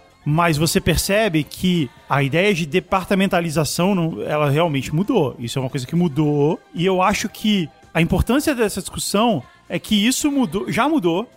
A- As pessoas, igual você estava falando, as pessoas continuam obedecendo alguma coisa, mas elas obedecem a uma cultura da empresa. Isso. Elas não obedecem ao chefe, a figura do chefão lá, que é o cara da chibata. Ah, Quem tá isso- entrando no, no trabalho Então, tá vindo mesmo- pra é, isso. Isso mesmo- que o Guga mesmo- falou, tem uma parada importante, assim, com esse negócio de cultura da empresa, que é um assunto que eu me amarro, é assim, hoje, nessas empresas que tem uma cultura, inclusive, formalizada, o cara que tá abaixo do, entre aspas, chefe, ele pode virar pro chefe e falar assim, chefe, isso que você mandou eu fazer, ou isso que você tá fazendo, vai contra a cultura da empresa. E o chefe tem que, tem que É, se tocar disso e não fazer isso. O que eu quero dizer é, mesmo, isso é uma vamos considerar mudança. então que a gente tá falando de uma corporação evil, que sacaneia todo mundo e tá lá pra explorar todo mundo, fazer ele Nenhum- trabalhar 20 nenhuma horas. dessas redes sociais nossas favoritas. Nenhuma delas. É, vamos, Evil vamos, Corp. vamos falar Evil que é uma Corp. corp- corporação evil das piores possíveis. Mr. Robot. Essa corporação, ela não tem, e esse é o ponto que a gente tá tratando aqui, ela não tem mais a estrutura piramidal de exército. De tem um cara que comanda 10 caras, e esses 10 caras, cada um comanda mais 3 caras, não tem mais isso. Todo mundo tem que bater ponto, trabalhar 20 horas por dia, e se fuder, e não sei o que, tomar remédio pra dormir, tomar remédio pra acordar. Igual, do jeito que você tá falando aí, mas a prestação de contas deles, é como você mesmo falou, não é pra um cara só. São pra três, é pra cultura, é pro report anual, final, não sei o quê. E a gente tem uma galera que estudou e viveu a vida toda pra chegar numa estrutura piramidal. Então quando ela esbarrar com isso, não tô dizendo que é tudo bom, Evil Corp. ela vai lidar com essa outra situação. E esse é o ponto, é isso que a gente tem que, Eu e- tenho, isso que eu a tenho- gente tem que olhar e, é, eu e- tenho- ah, obviamente, a gente e sempre. tentar, e tentar ter uma visão mais clara sobre isso. Não, mas entendeu? o- obviamente a gente sempre vai olhar pra essas empresas mais modernas que, pô, em, em cinco anos viraram o que viraram, né? Então você pega o Facebook, porra, 2008 tava, né, começando a questão de virar uma grande empresa. e hoje eu vi esse de um monstro, cara que acabou de completar esse monstro da cinco anos. propaganda. Ele falou, quando eu entrei, o Orkut tinha 40 milhões de usuários e o Facebook 10 milhões, 5 anos atrás. É. E os meus amigos falaram, vai, é o próximo MySpace. Então, e aí, e assim. Então, Podia então, ter sido, então, então cara, você tem podia tudo ter isso. sido. Tipo, essas empresas são velozes, elas têm, elas têm uma proposta. Obviamente, por serem velozes e por terem, sei lá, uma série de metros no dia a dia que agradam mais a trabalhar, vão atrair as melhores cabeças. Isso. Ah, tudo bem. É. Só que o grosso, da, né? gro- grosso da população não trabalha nessa estrutura. É verdade, tudo Então, bem. assim, então Mas vamos- é uma mudança em curso, é. Claro. E é esse, esse é o ponto. É, a esse é todo gente o ponto. tá, tá debatendo isso aqui. Porque na minha empresa, que é pequena e tudo mais, que você falou, ah, na empresa pequena e que rola isso. Eu acho que, eu acho que na verdade. Essa é uma coisa que eu, tenho, que- que eu tenho que ficar conscientizando a galera toda. Cara, não tem esse lance de chefe. Você tem que vir Não, aqui e dar é, conta e- porque você tem que dar E conta. não só Espera isso, assim, mandar. Não porque as tem alguém outras- mandando. As outras empresas que não funcionam nesse jeito novo, seja ele horiz- horizontal, o que quer que for, vão literalmente nas empresas de tecnologia falar: gente, ensinem pra gente como vocês fazem isso. Porque lá É. a gente demora dois anos pra fazer um projeto, aqui vocês fazem uma semana. E aí rola, ah, aqui a É gente no, é tem no isso, caso, tem no caso aquilo, tem brasileiro, você sugere alguma coisa do tipo, pô, então, sei lá, que aqui, sei lá, no Facebook ainda não tem um herdeiro, né? Você já tá na, sei lá, na quarta geração da sua família. Tem uma empresa conhecida por ser totalmente horizontal, pelo menos é o que eles vendem, que é a Valve, né? Que faz o. Steam. Isso, Steam, e é por isso que nunca vai sair o Half-Life 3. Porque eles se vendem como isso. Assim, ninguém não tem nível hierárquico, ninguém tem cargos no crachá. Você tem as equipes. Não é uma empresa, é um collective. Isso, as- um cor. Igual o Sven. As equipes decidem no que, que elas vão trabalhar Ai. e quando alguém tem alguma ideia, eles vão atrás de, de levantar os fundos daquilo e tal. Então, assim, eles são conhecidos por serem totalmente horizontais. E aí tá explicado, como eu falei, porque que o Half-Life 3 provavelmente não vai sair. Como eu disse, tem experimentos. Então, assim, eu topo ouvir uma pegada que é: houve um momento em que existia um boom de empreendedorismo, né? Mas o empreendedorismo num momento que a economia estava muito boa, não aquele empreendedorismo de sobrevivência à brasileira, que é do tipo, puta, eu preciso empreender, senão eu vou morrer de fome. E aí existiu, assim, um arranjo em que várias pessoas saíram, começaram a abrir suas pequenas empresas, pensando em modelos modernos, bebendo de Google, bebendo de Facebook, Netflix, Scramble, estão colocando esses métodos ágeis, né, de gerência de projeto, fazendo coisas interessantes, mas com equipes muito pequenas e provavelmente por conta das demandas, áudios e tudo mais, envolvendo outras empresas para fazer partes complementares ao serviço. Eu me vejo fazendo projetos assim. Então eu pego, eu tenho lá a especialidade em, em fazer texto, mas a gente fechou um projeto de vídeo, então óbvio que eu vou contratar uma empresa que é mais especialista né, na questão de captação, uma- se eles já tiverem a parte de edição ótimo, senão tem que ir atrás de uma outra que faz a parte de motion, edição, e os três juntos pensam no projeto juntos. Mas, tipo, não existe uma relação de chefia, por quê? São três empresas completamente separadas, prestando serviços para um determinado cliente. Ele é da bancada da terceirização no, no Congresso. Não, e eu, eu, eu, falo, eu falo assim que, novamente, é uma brecha. Tem coisas em terceirização que são legais, tem coisas que são ilegais, por enquanto, né? Não passou aquela. não, ainda não. Ainda não. Tá. O que você não podia terceirizar é a sua atividade fim. Né? Então, assim, por Não, eu exemplo. acho esse teu modelo legal, assim. É. Eu não preciso ter um funcionário, um cameraman, Não, como se, se- se funcionário. não é a eu descri- só- não, se não é a descrição da sua empresa. Não, e se eu essa- só acho que esse é capto o vídeo ponto. duas vezes por ano? Nessas É. duas vezes por ano eu vou contratar um cara e tal. Sim. Eu vou formar uma rede de contatos. Como tudo na vida tem desvantagens. Tem, claro. Mas assim, é um, mo- é um modelo mais orgânico e que funciona mais. Mas você brincou a história dos herdeiros, mas uma coisa que pode parecer besteira, mas é muito importante que todas essas empresas modernas que nós citamos aqui, os funcionários são acionistas da empresa. Sim. Então, se bem ou mal, primeiro, você se sente responsável por aquilo. Você, Sim, cara, lógico. a minha aposentadoria tá em jogo aqui nessa merda. E assim, eu teoricamente posso ir lá na reunião de acionistas e falar, sou contra, sou a favor, então. Teoricamente é ótimo, né? É, teoricamente, É, porque você tem que porque ter a um certo preguiça, nível A de... preguiça é também. Não, e tem, tem um número de ações que você tem pra você ter direito a Não, voto. mas eu acho que assim, é o sentimento pessoal de que você tá fazendo um trabalho, que você se sente parte daquilo. É Assim, Não, mas rola assim, já rolou, sei lá, vou chutar o que que é, porque eu não vou lembrar de cabeça, mas assim, ah, podemos ter massagem grátis na empresa? Aí o Zukita vira e fala assim, poder pode, cara, mas você é acionista dessa merda, você quer que o dinheiro seja investido Nisso. em massagem, ou- sabe? Então, assim, Certo. ah, é verdade. Se você é só funcionário, funciona, não, eu, Eu quero, quero, massagem. Não pronto. quero e não quero. foda-se. É. Pô, vou te dar, vou te mais dar. massagem. Falando, falando nesse negócio que c- você tocou num ponto muito engraçado que eu vou lembrar de uma história da época que eu era funcionário. Em um dado momento, até influenciado por essas práticas modernas das, das startups, uma determinada agência que eu trabalhava, enfim, né? Aí, né, grupão, essas coisas todas, né? Alinhamentos globais, blá blá blá. uma Veio, grande agência veio. com três caracteres. Veio uma ordem da matriz dizendo que todos os funcionários, a partir daquele momento, iam ganhar a título de bônus, o equivalente, acho que, sei lá, 3 mil dólares, uma coisa assim, em ações da holding. Da É. Tá grande holding. Da grande holding. E, e- Isso é legal. aí eu falei, não, ok, né? Mas quais são os termos? Não, os termos são que você só pode sacar Ah, essas, sim, essas é. ações daqui cinco anos. Ah, tá. Então deixa eu, deixa eu. Aí eu falei assim, eu, né? Fui até lá, o pessoal falei, olha, então tá, deixa eu entender. Vocês estão me dando quanto? 3 mil reais. 3 mil reais em ações. Sim, pra ficar pros próximos cinco anos. Aham. De uma ação que não cresce. Porque, né? Agência de publicidade. Você pode pegar ações. Elas, daqui a cinco anos elas vão estar falando rigorosamente os mesmos 3 mil reais ou dólares. Só que 3 mil reais ou dólares vão ser menos dinheiro. É, é, é Aí, chamado- aí eles é, olharam assim e fa- fizeram. "Ah, e aí vocês ainda vão me segurar. Só vou poder sacar esse dinheiro aqui 5 anos? Obrigado, esse brinde eu não quero, não. Aí os caras, não, mas você tipo, você tem que ir lá assinar o papel. Eu falei, forcem-me. Ah. E Não, nunca, mas assim, e nunca isso- assinei o papel, cara. Isso é uma Mas você prática. devia ter assinado, cara. Qual era o problema? Você É. ganhou 3 mil reais. Mesmo que Não, você não, não quisesse ganhar. não- ah, óbvio. E eu fiquei lá 5 anos, Não, né? Pra então, ver. Mas você, é- mas você era obrigado a se manter funcionário? Que... Não, você não era obrigado a se Sim. manter funcionário. A prática é. E a prática é pra isso mesmo, pra segurar o funcionário. É, só que, Eu vou te só dar que- essas só- ações. não, o, que eu tô, o que eu tô te falando é.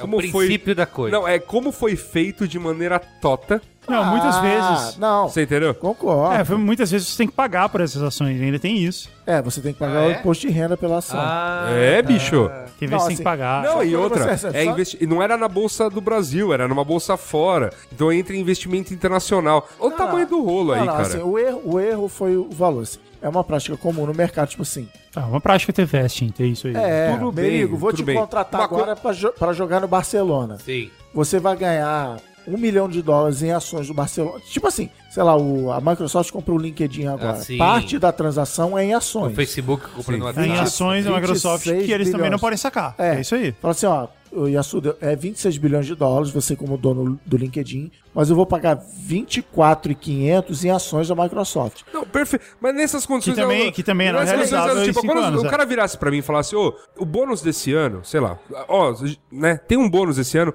a gente lucrou X na empresa mundialmente, então nós vamos fazer o seguinte, sei lá, se desses 3 mil dólares o cara virasse, ó, tá aqui, 1.500 dólares. Vai ser Tá feliz. bom, é. Vai ser feliz, vai gastar com álcool, qualquer publicitário gosta, cocaína, puta, enfim. Não, não é isso que publicitário gosta? Eu não sei. Na época eu era publicitário. É. Eu, cu- eu curto videogame. É. Ah, então beleza. Então, vai gastar com as coisas que faz bem na vida, vai surfar, vai, vai pro Havaí, que mais? Não, mas é um. é Enfim, um- e, e aos outros... O mil- Yasuda tá, tá- tá ácido hoje. Ah, é- é- Então. Esse filme fez mal É, pra ele. Cara, e aí os outros 1.500 dólares, ah, aí tem as ações, blá, Isso. blá, Não, blá, mas- blá, Ah, blá, mas blá, é um- blá. é- e tem Pô, muita É outra empresa. história. Tem muita empresa que ainda pensa assim: ai, mas o funcionário vai me fuder. Então, assim, talvez o pensamento que tenha rolado nessa sua empresa foi: ah, vamos dar 3 mil dólares pra cada um? Pô, mas eu vou dar 3 mil dólares, o cara vai se demitir amanhã, e aí? Empresas sérias falam assim: não, eu tô dando 3 mil dólares pelo que ele fez, é o bônus. É o Bônus bônus, bônus. Tipo, nós lucramos isso, ou seja, tipo, dividir. vamos dividir. Tem uma lenda, eu não sei se é verdade, mas tem uma lenda que a faxineira do Google, é, no começo, do, ganhou uma fortuna, Não, ficou eu li- milionária. eu li naquele Porque ganhava um livro- monte de ação que não valia nada. É, o Google. E a aí, cinco anos biografia- depois, valia uma fortuna. No livro Google, a biografia tem que era a massagista do Google, ganhou, como todo funcionário ganhou ações lá e tal, Aham. né? E a história que tem no Facebook. Um é que é grafiteiro, né? É, um grafiteiro. Tipo assim, cara, não tenho grafiteiro. grana pra te pagar o grafite nesse mural, te dou, sei lá, 100 ações do Facebook. E era pré-IPO, então era uma va- uma ação que não tinha, literalmente não tinha valor. Não Ah, existia. toma 100 aí pra você. E hoje eu não lembro também a quantidade. Não vale nada, tava O cara é assim. milionário. Toma 100, Então, pode ser mil? Pode ser mil. E o cara vi- virou milionário. Não sei se ele já vendeu ou não as ações, mas assim, ele É verdade, eu vi essa história. Eu queria que antes da gente publicar qual é a boa, porque o tempo urge. A gente já vai pra qual é a boa? É, o tempo a gente aqui, não vai né? contar causos de, de chefe? Chefe. Tem esses causos? escrotos. Você pode Ah, vamos contar. contar causos. Tá, deixa eu só, eh, antes de contar os casos, e para si, que esse documento da Netflix, que é famoso, tem quase 15 milhões de views, você acha no SlideShare, foi o próprio CEO, o Reed Hastings, que publicou, já faz um tempinho já, que é definindo a cultura da Netflix, né? Perfeito. dizendo Uhum. que ele- você vai resumir agora. Não, eu só peguei uma das partes que eu acho que é, que é bem interessante. Não, não é isso. É que você não precisa ler, porque o Merigo vai resumir agora. É, eu não vou resumir tudo, Era isso porque que eu tem, esperava de você. é, é bem longo. Aí eu te dei que tem- autonomia nessa empresa pra você fazer tipo isso. Pra fazer isso. Ele é bem longo, tem, sei lá, 150 slides aí. Mas eu peguei uma parte que, assim, que a, que que a Netflix dizendo que valoriza. São os nove comportamentos e habilidades que a Netflix valoriza nos profissionais. E é o que eles usam pra contratar e promover, né? Obviamente, quem demonstra esses nove Uhum. comportamentos aí. Um é o julgamento, que é a capacidade de tomar decisões sábias, ainda que ambíguas. O segundo é comunicação, que é ouvir bem em vez de reagir no lugar de reagir rápido, né? Ser conciso e articulado na fala e na escrita, tratar bem as pessoas com respeito, independente do status delas e se você concorda de- ou discorda delas, e se manter calmo em situações de estresse. O quê?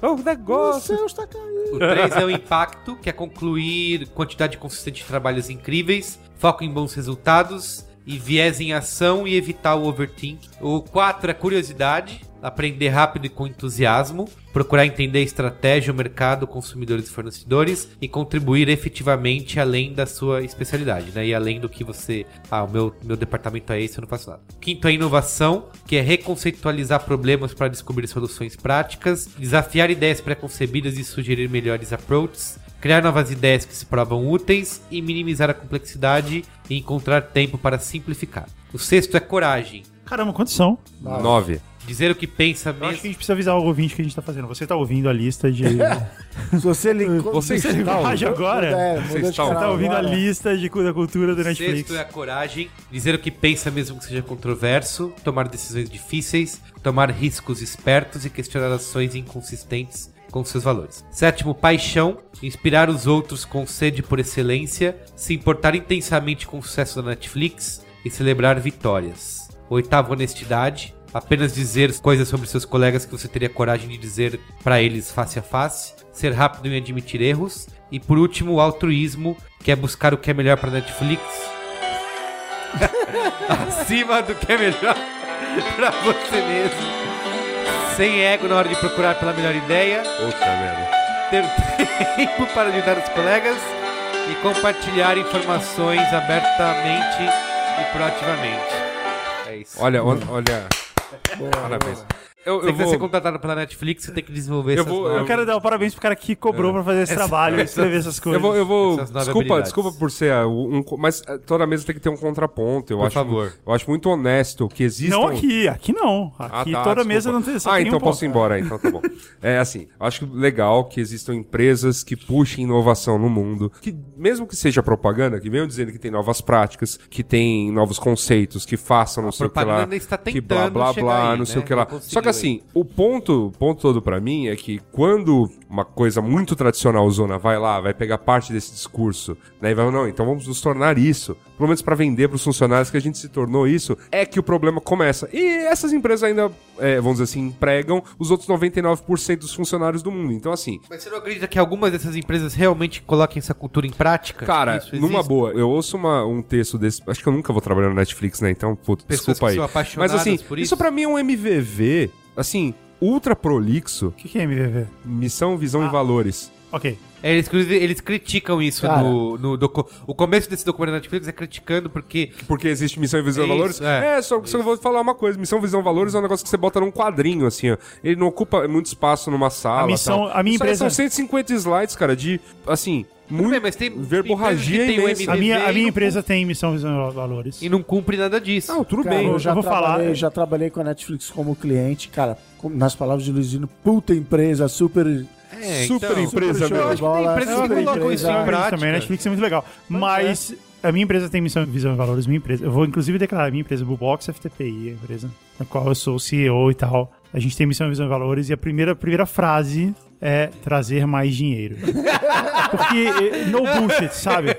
É isso, cara. A gente tem que fazer isso, ver- trazer, eh, trazer mais receita. É, Não, mas porque é isso, mas eu cara. já trabalhei numa. né? É, no fim das contas é o que é uma empresa, cara. Tipo, Eu trabalhei numa empresa que estava desenvolvendo missão, visão e valores. E aí rolava isso, ah, sei lá, qual- não lembro nem que empresa que era, ah, fazer isso aqui. Aí o, cara, aí o, o consultor que foi contratado para o jogo falou: não, parte fundamental é ganhar dinheiro. A gente está aqui pra Ganhar dinheiro. Ah, fazer o mundo mais florido. Não, não, isso sei é o que, legal. não. Vender Ah, as gente, eu flores. sei depois. é. Eu não quero numa, parecer- numa, numa boa, Merigo, numa boa, Eu assim. não quero parecer romântico, mas eu acho que. É obviamente que, óbvio que tem isso. No Uhum. fim das contas, é, é ver lá o quanto dinheiro entrou e quanto dinheiro saiu. Mas eu acho que. Eu acredito que existam empresas que botam essa cultura em Então, prática. numa- numa porque- boa, Pra numa poder boa. funcionar de. Então, legal, mas tá, mas ó, sabe? Tem Só- a Netflix é uma Tem, delas. não, tem, só que, só que assim, numa boa, é muito, é muito simples, é muito fácil. E eu- aí vai, vai uma crítica para as empresas mais modernas, eu inventar a cultura que for e dar prejuízo, não é mais o caso de, de- dessas gigantonas, mas ainda é caso de um monte delas aí grandes que estão rolando, mas muito modernas. Então assim, é muito fácil inventar a cultura que for, falar que todo mundo é amigo, dar grandes salários, o escambau e bababá, enquanto eu tô sendo inflado por dinheiro de round de investimento. Quando eu preciso, tipo, o que entra é basicamente o que eu tenho que gastar, senão eu começo a me endividar. Aí- Aí, meu amigo, não adianta você ser a área que foi a, a que mais comprou a cultura da empresa o escambau, bicho. Não, você tá Acabou, certo, assim, velho. a- Mas a, a- o ecossistema de startup nos Estados Unidos e que só consegue existir lá, acho que assim, não tem nada a ver uma coisa com a outra. Todos vão ter sua cultura, algumas vão ser bem-sucedidas, né, o- outras vão morrer. Mas é, é essa sensação, de novo, que a gente falou lá, lá no início, de que você faz parte de uma cultura, de que você faz diferença e tal. Acho que o debate aqui também tem que ser o seguinte: pegue uma empresa de herdeiro, uma grande, sei lá, uma montadora, uma telecom, uma empresa de eletrônico gigante, uma fábrica de, sei lá, uma empreiteira. É possível implementar esse tipo de coisa? Se- Eu diria que do zero, sim. Começar hoje uma construtora, uma, uma, uma montadora, uma qualquer uma, uma telecom do zero fazendo isso, pô, é possível. Agora, pegar uma empresa que já existe e, e a Até, gente. até porque, até porque você teria um diferencial para roubar os melhores engenheiros de to- dos seus É, principais concorrentes, é. que é uma prática. Tipo, vamos lá, Vale do Silício é Sim. isso, pô, tem um número muito limitado de, de bons engenheiros que, e elas se roubam dos- uns dos outros lá. Tipo, bons executivos que realmente deram resultado na- lá e os caras ficam numa dessas. Aí, obviamente, pro chão de fábrica, vamos chamar assim, fica esse resquício do a grande cultura da empresa. Desculpa estar falando tudo isso, eu acho que t- alguém tinha que fazer um Que contraponto. filme é esse aí que você assistiu?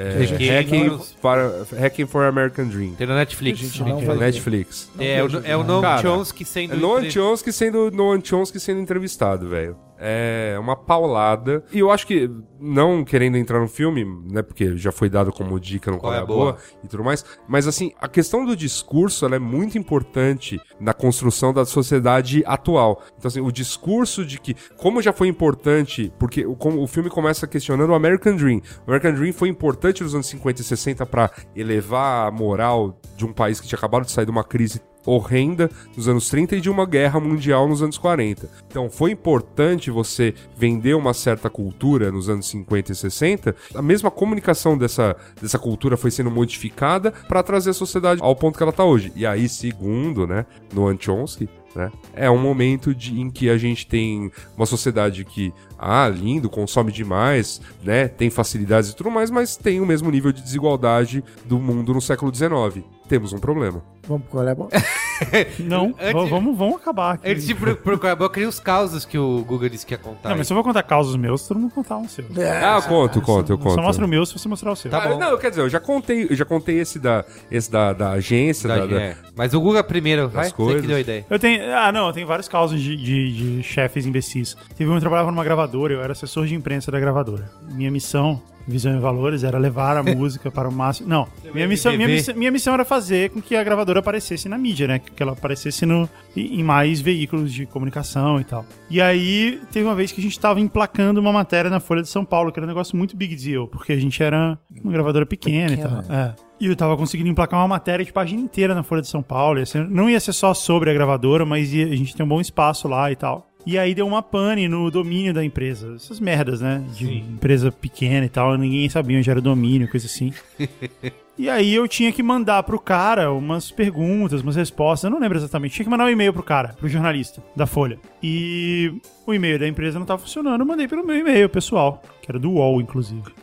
E aí eu fui demitido por causa disso, porque eu não deveria ter usado o e-mail pessoal da Caralho! empresa. Olha, a Hillary tá com a. Pera- É, foi igual a Hillary. É, quando eu, quando eu vi isso da Hillary, eu pensei, puta, é a mesma merda. Aí eu fui chamado na sala dos chefes, era um casal que era o dono da gravadora, eles eram dois imbecis. E eles me chamaram no- na sala e falaram assim: não, então, a gente quer questionar por que, que você tá usando o seu e-mail pessoal para negócios da empresa. Aí eu falei, não seria por eu estar usando o e-mail da empresa para coisas pessoais? Porque isso Esse é o problema. isso seria um problema.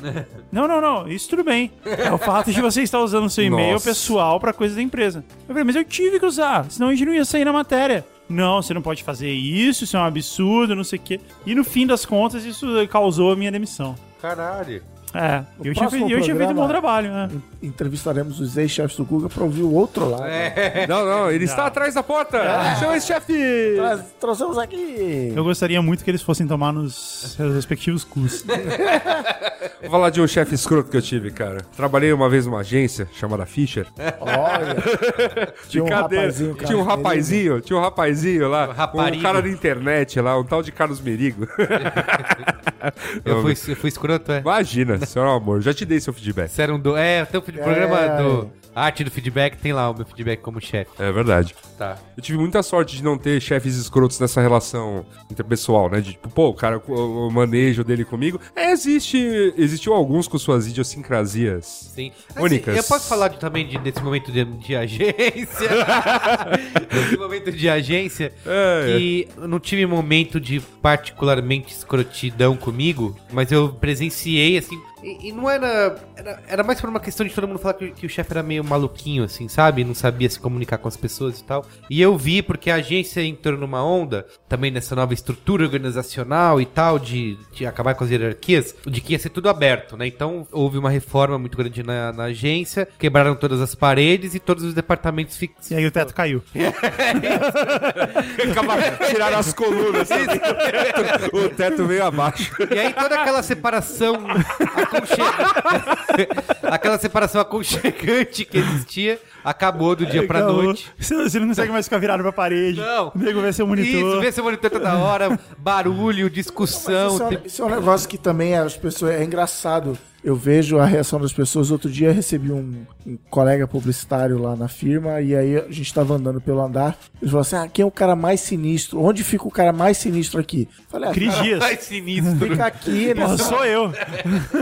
fica aqui nessa fileira de mesa que é o VP, América Latina. e tal, Onde não sei fica o quê. sinistrão? E ele falou assim: Mas ele não tem sala? né? Como assim ele não tem sala? Você não viu o filme? que o Mark Zuckerberg trabalha no- na, na mesa ali. No meio da galera, É, pô. É. porra. Então, aí é um negócio normal e tal. E aí eu contei a história por um cara que também veio de agência, etc, etc. Ele falou, não, em agência, eu vou falar em um monte de empresa, ter sala é um negócio assim, gigante, né? Tem um, amigo nosso que foi promovido a diretor no- na empresa dele, e aí não tinha sala pra ele, porque, tipo, inventaram uma diretoria pra ele. Então, assim, não, ele é diretor, mas ele não tem sala. Então ele não é diretor de verdade, assim, né? Nossa, tinha. Pegou Ele é um mal, diretor, pegou assim, mal. é. Aí fizeram uma reforma e arrumaram um jeito Nossa. dele ter uma sala. Vira uma barraca. É. Ah, Agora. Aquele provador, sabe? Do, que é um pano, assim. e aí eu já ouvi o cara. Colocaram um de- box de chuveiro. Eu já ouvi cara de agência, até fora do Brasil, que não é, não é uma exclusividade brasileira assim. Ah, parabéns, você agora é o novo Executive Creative Director, tá aqui em sua sala. Não, eu quero sentar no meio da galera, porque pra eu poder trocar ideia. Não, você não tá entendendo. Você tem que ter. essa- Aqui é a parada, você tem que ter sua sala. E aí, quando eu. A história que eu escutava na, quando eu tava na JWT é que o Mário D'Andrea, ele era o, sei lá, Executive Creative Director e ele foi promovido a CEO. Ele literalmente mudou de andar e foi pra uma sala só dele. E a história que eu vi é que, assim, ele meio que ficou mais triste, assim, de, pô, queria ficar lindo. E quanto mais o Mário, que é mal putão, assim, de gente boa pra caramba, zoa todo mundo, divertido e tal, de que ele perdeu esse contato com a galera, passou a ser um executivo, né? Sim. Ter que fazer. E que aí, quando ele foi pra Fischer, uma das coisas que ele teria colocado como condição é: não, eu quero sentar no meio da galera, eu quero ter a, a minha mesa de diretores, VPs e tal, mas assim. Eu preciso sentar no meio da galera, eu não quero ficar trancafiado numa sala, senão eu vou perder esse, esse contato. É, eu queria também. mas É, então- eu, passo, eu passo o dia trancafiado numa sala. Você queria, E mas eu, não faz. não, eu me sinto que eu. Não, mas é porque não tem jeito, cara. Eu passo o dia em reunião. Não dá pra ficar fazendo isso no meio da galera. Não tem como. Sim. Então, assim, ou eu ficaria trancado na sala de reunião, ou eu fico trancado na minha Você própria fica lá sala. recebendo Não, propostas não é que você mesmo. não poderia recusar. É, é, tipo, Então, aí, só terminando a história, o que eu vi é que, sim, foi um caso que aconteceu de um dos trabalhos. Foi descoberto que o cara que criou, que o diretor de arte tinha chupinhado uma outra campanha, viu no FWA, sei lá, achou bonita e tal. E aí todo mundo já tava sabendo disso. E aí esse chefe chamou o cara lá, pra ir, co- como era tudo aberto, né? Então todo mundo via. E aí ele chamou ele até o mesão dos VPs. Aí o cara foi lá, de rabinho entre as pernas. A agência já toda em silêncio, porque a galera já sabia o que, que tava rolando ali, que era comida de rabo. Aí ninguém conseguia ouvir nada. De repente esse chefe levanta, dá um berro e chuta a mesa assim. Eu falei que não podia fazer! E pá! E aí todo mundo desesperado olhando. E aí, meu. babaca. É, aí assim, caralho, né, acabou de- o que acabou de acontecer. E aí a conclusão foi, meu, você podia dar bronca no cara, puta, ele copiou, foi uma merda, teve uma, uma repercussão, mas chama o cara numa salinha, né? Ou se tivesse a sua salinha ainda, né? É. Leva o cara pra sua Ca- salinha. É, Aquela salinha do Goliath National Bank. Pra demitir- pra demitir as Tem uma pessoas. história. tem- eu li um livro do, do Steve Jobs, um livro que fala sobre o Steve Jobs. Quais? E é- Do- e do um milhão de É, um livros. desses. E aí conta a história. Quem foi a agência que fez em 1987? Foi a Quatro. TBWA, não, não era a Chat Day. TBWA, era, uma- era outra, era o que veio depois, eu não sei. Era uma. Não, era um- 1984. Chai Today. É, Chat Day TB- TBWA. é, foi uma das agências do- da Apple. Sim. E aí ele conta a história de que. Não, é essa agência, confia em mim. Tá bom, pode ter sido essa. E aí conta a Não, história de que. Não pode ter sido, foi Chai- essa agência. Chai Tá bom, então Today- essa agência aconteceu o seguinte. É Chai Today contra barra TBWA. Isso, É, isso. Nessa agência aí, aconteceu o seguinte: é, eles decidiram mudar um novo, criar um novo sistema de trabalho, onde não existia salas, não existia lugares reservados, não existia porra nenhuma. Então você entrava, pegava um laptop, sentava onde você conseguia e trabalhava dali. E a ideia, assim, no- era um lance meio testemunha de Jeová, assim, as pessoas trabalhando embaixo da árvore, dançando de roda, não sei o quê. Mas na prática, todo mundo. As pessoas Fazendo começaram. argila. As pessoas começaram a chegar cada vez mais cedo pra pegar os melhores laptops e pra poder sentar na mesa de reunião, que era o único lugar que tinha cadeira. É, tá Nossa. Pra não ter que sentar embaixo da árvore, porque é uma merda trabalhar embaixo da árvore. Não, então eu vou contar E aí caso que eu fudeu a lembrei. empresa durante um tempo, até que eles voltaram a ser uma agência normal. Contar o caso terceirizado, então, que eu escutei, tipo, semana passada, de um cara que trabalhava numa agência e que rolou, tipo, uma mudança de diretoria e meio que uma fusão com outra agência, enfim. Que o cara contou é o Adora- seguinte, adoramos fusão. O dono da agência, então era uma- um mesão gigante, comprido da, da, da criação, planejamento e tal. E o dono da agência falou assim: não, vou voltar ao dia a dia da agência, tava muito afastado, vou sentar no meio da galera. E ele sentou no meio dessa mesa. Só que a história era que os truta dele sentavam, sei lá, à esquerda dele, e quanto mais truta, mais longe dele sentava. Tipo assim, cara, você é tão meu truta que você pode sentar lá na janela, faz o que você quiser, que tô de boa. E à direita dele sentavam os caras mais novos de- que vieram nessa fusão e tal. E esse meu amigo estava à direita dele. E aí, tipo assim, aí os caras à direita que chegaram iam sendo mandados embora, né, por condições misteriosas. e aí o chefe chegava uma mesa pra direita e trazia um truta a mais pra mesa dele. Aí ele diz assim, e aí eu vi que eu, eu tava sentado na ponta da mesa, eu era o próximo da fila a ser mandado embora, e aí eu, tipo, Foi arrumei... fazer uma filhinha de. de... É, tava, tava meio que natural, assim. Eu tava tipo um precipício empurrando a galera do precipício. e ele falou assim: chegou minha vez, tô na pontinha aqui, acho melhor botar meu currículo na rua e trabalhar. E deu, deu tudo certo. pra aí, ele. foi mandado ele embora? saiu, a- acho que ele conseguiu sair antes, mas deu tudo certo, ele tá super bem hoje, tá feliz e tal. Muito bem. Que, sim- que simbologia fantástica, né? Esse é o precipício né? da Tipo uma santa ceia da morte. roleta russa. É. Eu acho interessante. Eu, eu lembro de frilar numa agência que tinha um subsolo. Não é uma só que tem, então. É. Dane-se, yes. Só que a área de digital ficava no subsolo, Ah, então era lógico. aquela coisa do tipo. Joga uma bananinha lá pra galera da saibam- internet. É. Saibam onde vocês estão. Muito bem. Tá bom, é isso? Boa. Qual é Vamos a boa? pro Qual é a boa? Qual é a boa? Finalmente. Qual é a boa? Qual é a boa?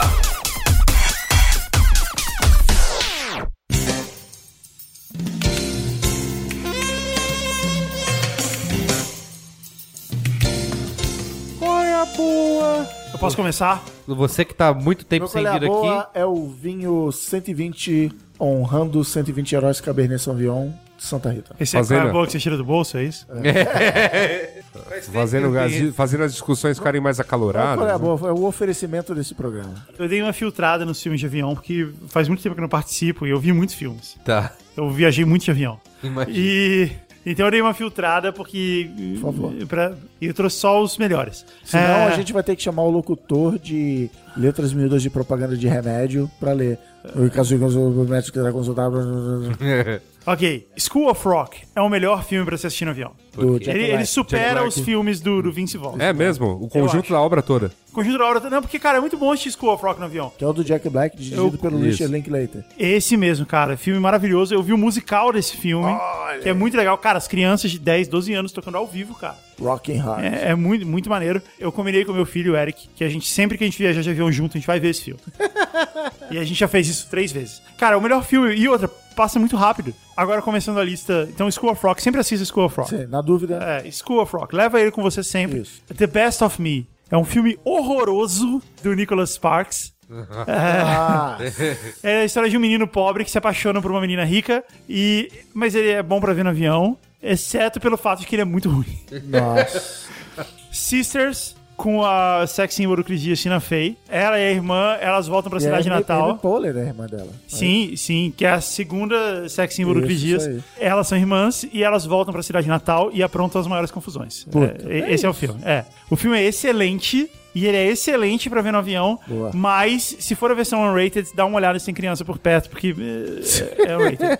É porque é um É. rating. Point Break, vocês viram esse? Qual é? Que é com o É. Keanu Reeves, né? Não, é a Não, refilmagem. A refilmagem. É a refilmagem do clássico Caçadores de Emoção, no qual o Keanu Reeves se infiltra numa gangue de ladrões Surfistas. surfistas. É. Fizeram uma refilmagem. Caçadores de Emoção é um filme incrível. Incrível. Muito bom. Retrato Que de uma é, um- é um época. filme de uma época, é, retrato de uma época, mas essa refilmagem é tão ruim, tão ruim que ela não é boa nem pra ver no avião. É mesmo. É, sério, sério mesmo. Eu queria pegar um dia um voo que tivesse disponível pra eu assistir Eurotrip. Eurotrip, putz, é, deve ser- Talvez eu faça isso. Deve ser um dos melhores. Meu assim, próximo- que meu eu próximo nunca voo- peguei, eu voo. nunca peguei um voo que tinha Eurotrip disponível. Mas se tivesse, cara, Você com pode certeza. levar no seu próprio posso levar no meu entretenimento. próprio, No seu próprio device. Posso levar no meu próprio Device. device, mas é aquela coisa, né? De ah, vamos evitar a fadiga, né? Tipo, Eu acho que eu vou fazer isso. Vou levar Eurotrip nessa próxima e eu comento no próximo. Cara, eu não Boa. sabia que tinham refilmado o Point Break. É horroroso, cara. Pois é, se- você era Com feliz quem? e não Quem é sabia. estrelando? Quem estrelando? Sei lá, whatever, John whatever, John. Peter O primeiro é whatever. da Catherine Bigelow, que, tipo, virou, de- ganhou o Oscar e o cacete depois, né? é- Exato. Vamos ver Parabéns aqui pra quem vocês é. por saberem os diretores dos filmes. Não, é porque esse Não, é o realmente... Richard um ca- Linklater, cara. Ah, Um então. dos meus diretores preferidos. Posso continuar? Não, peraí, vamos ver. Pode. Peraí, Point Break 2015. Edgar Ramírez. Cara, é tão horrível. Eles tiraram toda a diversão do que filme. preconceito, Brace, O hein, filme é uma cara? chatice. Cara, são os famosos quem mesmo? Tipo, Famoso foda-se. que... Famous Who. que merda. Cara, tipo, Posso continuar? Tem um monte ainda. De Patrick Swayze, né? Era Keanu Reeves É, e Patrick cara, que é o Swayze. filme, co- como Cristiano Dias falou, Paraninfo, qual é a boa? Retrato de uma época. San Andreas, com The Rock. Nossa, tá pegando pesado. Ele é um filme catástrofe onde tudo vai pro caralho. Menos o The Rock e as pessoas que ele salva. E o filme é, o filme é ok. e- Ele é, um- é ok. Exceto se você tem problemas de filme catástrofe em avião. Eddie the Eagle. Ah, é a que é história, com o Wolverine lá. é a história aquele real, trailer. é com Wolverine, é a história real de um maluco que resolve praticar um esporte que ninguém mais pratica, porque aí só ele vai por aí pras Olimpíadas. Quem nunca pensou nisso? Quem nunca, quem nunca aqui pensou em praticar badminton? Porra, exato. Não é? E outra, já teve um outro filme desse, Jamaica Abaixo de Zero, que inclusive foi no mesmo campeonato desse cara, tipo, nesse, nas Olimpíadas de Inverno desse ano, que Todo foi. É, não lembro onde foi. Eles falam no, no filme, mas eu esqueci. No, no Jamaica Abaixo de Zero? É, é na Cal- mesma Olimpíada. Calgary, 1900. É, e- Calgary. É na mesma Olimpíada. Não, não é porque a- o badminton é Olimpíadas de Verão. Não, né? não, não, não, não. Movimento, Esse cara, ele não faz badminton, ele faz salto em esqui, salto É. Ah, suicida no esqui. tá. E, Esse é o nome do- e é do- da na mesma modalidade. Olimpíada do Jamaica abaixo de zero. Ah, que da Eles hora. até fazem uma referência no filme. Gran- Ah, eles se grandes. encontram. Já É. pensou? Ah, encontramos aqui a equipe da Faz um Jamaica. high De... five. O filme é, o filme é bonitinho, De bobsled, é, é ok, pô. e ele é muito bom pra ver no avião. Pô, você já viu aquele dos patinadores? É, Mighty Ducks? Não, dos patinadores que, é uma, que decidem fazer uma dupla masculina de patinação. do- do- Ah, é que é engraçado, com é, esse filme é O Will engraçado. Ferrell, pô, é- esse é ótimo. Eu assisti também Joy, que é a história real de uma mulher obstinada que tem uma família de merda. Com a Jennifer Lawrence. A família dela é um bando de imbecil. Ela nasceu numa Concorreu família de ao imbecis. Oscar. É. O filme é bom. Não é, tipo, o filme é assim, de repente, pá! É isso, tudo aconteceu. Tá. O filme ele dá uma resumida absurda na história, mas ele é bom pra ver no avião também. E aí eu assisti 10 Cloverfield Lane. Ah, muito bom. E, cara, que vocês já falaram aqui, né? Cara, que filme, que, que É. Animal, filme incrível, cara. Eu- eu- o formato do Filmes pra Ver no Avião, eu explico o que que é o filme, então eu vou explicar rapidamente. É uma mulher que sofre um acidente, acorda no banco do cara maluco. Não, não, não. Não, eu É, explico o filme em uma Você frase. não pode explicar Não muito. Tá, pode, cara. Vai ver Mas, o cara, filme, não, esse, não. filme, esse filme é maravilhoso. Por que que não existem mais filmes como esse? Cara, não É fala um filme, nada. é, é tipo Aliens. Vai não ver, é? cara. Vai Não é? ver. É vai tipo, ver. é tipo esse tipo de filme que a gente, que a gente lembra. com- Vê sem saber nada. É. Vai E lá, vai Property ver. Brothers. Property Brothers é um filme, é uma série, mas é a melhor coisa pra ver no avião, cara. Property Brothers. São dois caras, dois irmãos gêmeos. Ah, eu canadenses. sei, eu sei. E eles Passa cobram- numa TV a cabo. Isso. Um, um reforma e o outro vende casas. É, eles são. Um, um- Ai, um é cara. corretor, o Um é outro é um corretor e outro é empreiteiro. empreiteiro. E aí eles, eles levam uma galera pra comprar uma casa detonada É, e sensa- reformar. pra- é sensacional. é Esse vi- é sensacional. muito bom é ver isso, sensacional, cara. Sensacional. É muito bom É ver um, isso. é um dos um meus reality shows favoritos. É muito bom, cara. Ó, esse acho que é um dos poucos da trinca TLC, Discovery, Home and Health que eu assisto que não é de culinária. É, e é uma das melhores coisas pra ver no avião. Não tem o Vince Vaughn, infelizmente, mas no Não último tem. episódio teve Vanilla Ice. Olha aí. Que- Ah. Não, essa, é- essa série é maravilhosa. Passa aqui no Brasil, pra você quiser, se você quiser ver, passa no Discovery Home E and chama. Health. Não, e o nome em português é maravilhoso. É Irmãos à Obra. Irmãos à obra. Irmão, não. é. Irmãos à obra. Alexandre Marou, Marão frilando aí. Uma, uma- uma maronada no título maravilhosa. Então, e agora finalmente eu vou dar meu qual é a boa. Ali- Aliás, eu- tem uma coisa que eu queria falar sobre coisas da Discovery, que é. Seria muito louco, seria muito louco se- se a gente conseguisse fazer uma sériezinha na Discovery, cara. Um reality show. É, um- uma parada de conhecer, mostrar brasilidades com essa visão Coisas bem da B9 da, rua. Coisas da rua, coisas da rua, não. Porque, cara, Caralho! agora... Vamos fazer um Kickstarter do Coisas da Rua. Não, então, vou- vou te falar, dar um Que boa exemplo. ideia. Agora vai estrear um no Chelsea, que é um canal do Discovery também, que é o Sérgio Lorosa comendo comida de rua. Ó, Olha aí. Que é bom, assim, eu achei a proposta interessante. Ele, Não, olha- com aquele, com aquele sotacão dele, é aqui no Alô. Chelsea, tal, aí ele vai comer Tá comida bom, de rua é uma no boa Rio ideia, e mas São eu tenho uma Paulo. É. ideia melhor. A gente vai fazer o Kickstarter do Coisas da Rua, a gente vai mandar o Yasura pra todas as capitais brasileiras, pras 50 maiores cidades brasileiras, temporada de 50 episódios. Cara, ca- cada uma das capitais mais 25 cidades aleatórias, hein? Isso aí, é, 50 maiores Caceta. cidades brasileiras, e aí ele vai mostrar coisas Beleza. da rua. Imagina Beleza. coisas da rua de Campinas. é isso aí. É, muito Não é? bom. Porque Campinas. Sei lá, porque é uma cidade grande que nem uma capital. E é, é- é gigantesca, é uma É. entre as maiores do país. Tá Coisas da rua de, sei lá, Londrina, não é? Boa, É. boa. Pô, a gente tem que fazer isso. Coisas da rua, de Bauru, Você Marília. qual é a boa de verdade, vai. Qual é a boa de verdade? Há um tempo atrás, é, porque agora foi só o filme de avião. Ah, não, ah não, isso tudo não era um qual é a Não, boa. nem todos eram bons. Porque a maioria né, não era bom. Cara, faz 50 programas que eu não participo. Há um tempo atrás, eu me deparei sem querer com um livro de 2003 chamado Starter for Ten, que é de um autor chamado David Nichols, não sei se vocês conhecem. É o tipo de livro que eu gosto, todo mundo acha bobo, mas eu, eu gosto, é uma comédia romântica em livro, e ele conta a história de um cara que é o Brian Jackson, E ele é escolhido pra representar a universidade onde ele estuda num, num quiz show, junto com o time, não é ele sozinho. Num quiz show, mas ele não merece isso. Ele dá uma, ele dá uma engabelada e ele, e ele é escolhido pro time que vai pro qui- quiz show, que aparentemente é um negócio grande na Inglaterra. É inglês o negócio. E aí ele se apaixona por uma das meninas do time, se apaixona por uma outra menina, e ele é meio pobre, ele tá, tipo, teve uma infância pobre, teve um amigo dele que tá participando de um julgamento e tal. E aí tudo isso vai se embolando e é uma história bem legal. É um pouco típico de comédia romântica. Lembra um pouco o Nick Hornby, que é um dos meus atores preferidos. Tá. E essa história podia muito bem ser um filme estrelado por um jovem Hugh Grant. Um jovem rico. Um jovem é, porque, Hugh ele, tá- Grant. porque ele é um Quem é o calouro jovem na Hugh universidade. Não poderia ser pelo Hugh Grant atual. Sim. Mas quem seria um jovem Rio Grande? assim. Não, o Hugh Grant... Não, não, Quarto mas é Casamento vamos Funeral. pensar no cinema atual, assim. O que, que tem de jovem Rio Grande Ah, aí? sei lá, cara. Tem aquele menino meio ruivo, que é inglês. Magrelão, O assim, magrelão. James McAvoy. Não, não, não. O Um Que fez General Hux que lá. fez aquele filme About Time. É, que fez o Star Tem que Wars ser ele. também. É. Que fez É o tudo. Donald Gleason. É, Ah, tá. fez tudo. Não, Enfim. é, como que é o nome dele? Não é? Ele falou. Não, não, mas do- tem que, ser, tem que ser o cara mais engraçado. Tem que ser um lance meio engraçado em inglês. James McAvoy eu acho um bom candidato. Podia ser o Mr. Bean, sei lá. Mr. Bean, cara.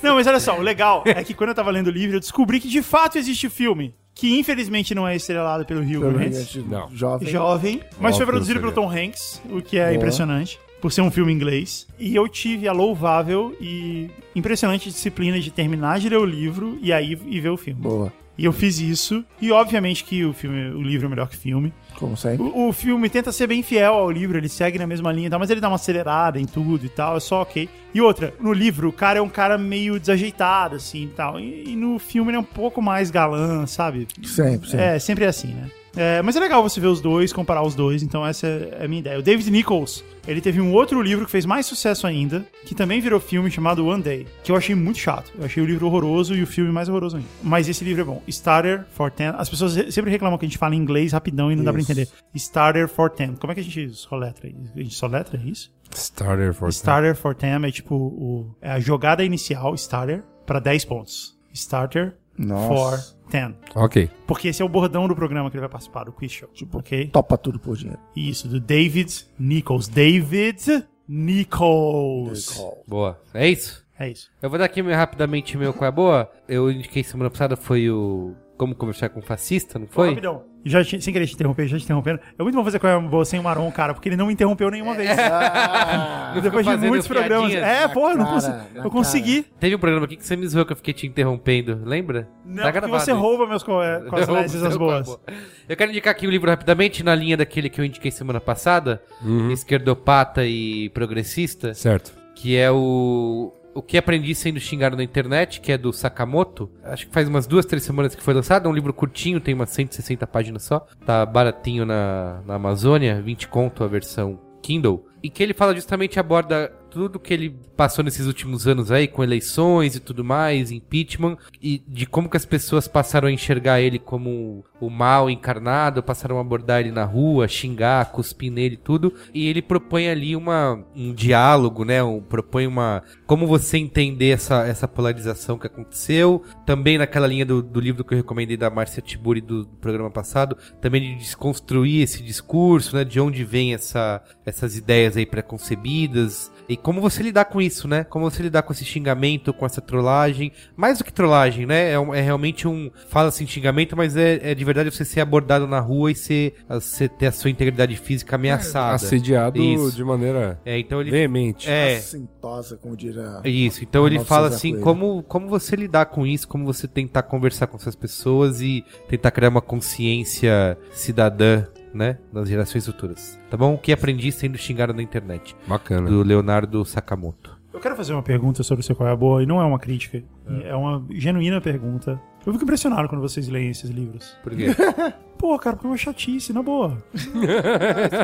Esse livro é bem né? Tem divertido. tanta coisa legal, cara, pra ver Game of Thrones, tanto jogo pra jogar que a gente não dá conta, aí você vai parar e ler esse livro. Ah, às vezes é bom, Guga. Às vezes é leio. bom. Não, não, eu acredito. Eu não gosto de. É, ao Como contrário eu falei, do não que é uma você crítica. Falou, por exemplo, eu vou te falar. Você falou que leu uma comédia romântica em livro. É eu não tão legal. consigo ler ficção. É. Eu me sinto perdendo tempo lendo ficção em, em Não, livro. cara. Apesar de que dos, dos livros de ficção que eu li foram os mais marcantes. Se eu for citar, sei lá, eu li. Acho que o último que eu li foi Perdido em Marte e eu lembro Pô, foi um muito. incrível. Muito legal. foi incrível, Mas- muito melhor que filme. Mas, É, assim, exato, mais uma não é coisa, mas, filme. sei lá, romances, ok. Comédias românticas, de repente. Não, tudo bem, seja até, teu eu gênero, leio né? até. Eu comecei, o que eu comecei a ler depois desse é aquele O Homem que Falava com Cachorros, alguma coisa assim. É, Doutor do Little. que é. Eu não sei.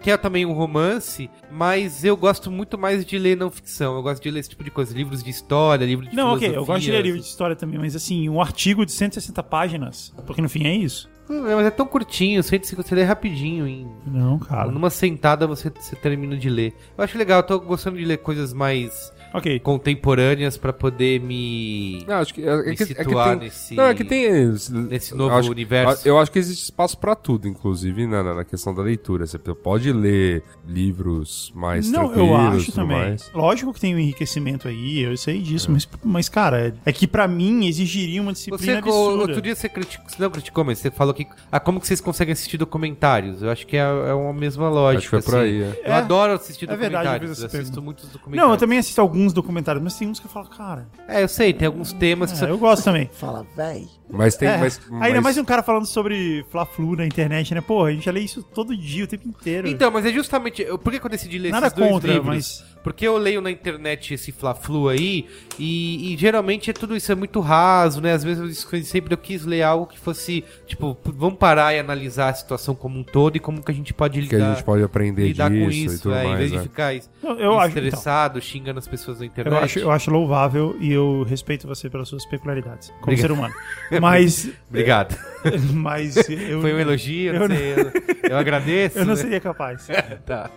Eu tenho uma das minhas, um dos meus qual é a boa, porque ele é um gigante qual é a boa, apesar de ser um mega de um jabá, é que o meu poca da semana passada, Ah. a gente fez a lista dos nossos locais pra comer favoritos de São Paulo. O programa inteiro foi sobre isso? Foi sobre isso. Duas horas, 30 dicas, mais menções honrosas em outros locais do país. Legal. Então, assim, as dicas todas focadas em São Paulo, que é a cidade que a gente conhece Pintou mais. um livro, hein? Pintou um livro aí. Alô, Ah, editoras. livro A gente para- vai meio que tentar transformar numa espécie de premiação anual, porque a gente viu uma brecha, saca?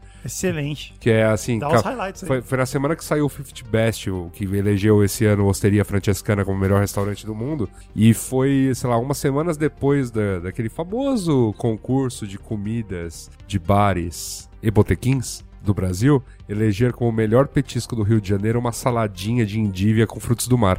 Tá, na- ah, Então, assim, a gente viu uma brecha do ok, tipo... vai, vai lá. É, vamos, Vai vamos. dar- a gente- temos uma brecha aí pra, pra Tá, mas falar. quem, quem é o campeão da- das 30 dicas aí? Cara, então, assim, cada um de nós escolheu 10, então existem três campeões. Quais são os três campeões? Eu elegi um lugar que tem um, um valor sentimental pra mim ali na, perto da Avenida Paulista chamado Waka House, que eu chamo de Japa que Grita, Ok. que não é mais ela que tá lá, enfim, mas tem toda uma história, t- tem que ouvir lá. O Gabriel elegeu como campeão dele o Vovô Ali, que é um lugar árabe ali no centro, e o campeão do Thales foi o campeão dele foi o Samurai, que é um lugar na Liberdade, que é um é um karaokê e um restaurante japonês. Só que até as três e cacetada da manhã eles continuam servindo, tipo, boa comida japonesa. Não é a melhor comida japonesa do mundo, mas três e meia da manhã, se te deu vontade de comer a coisa mais bizarra que você pode achar num restaurante japonês, lá tem. Então, eles Excelente. foram, foram essas dicas dadas aí. Muito foi, bem. Foi uma lariqueta muito interessante. Pô, eu não sei que lugar eu escolheria se tivesse escolher um lugar de São Paulo.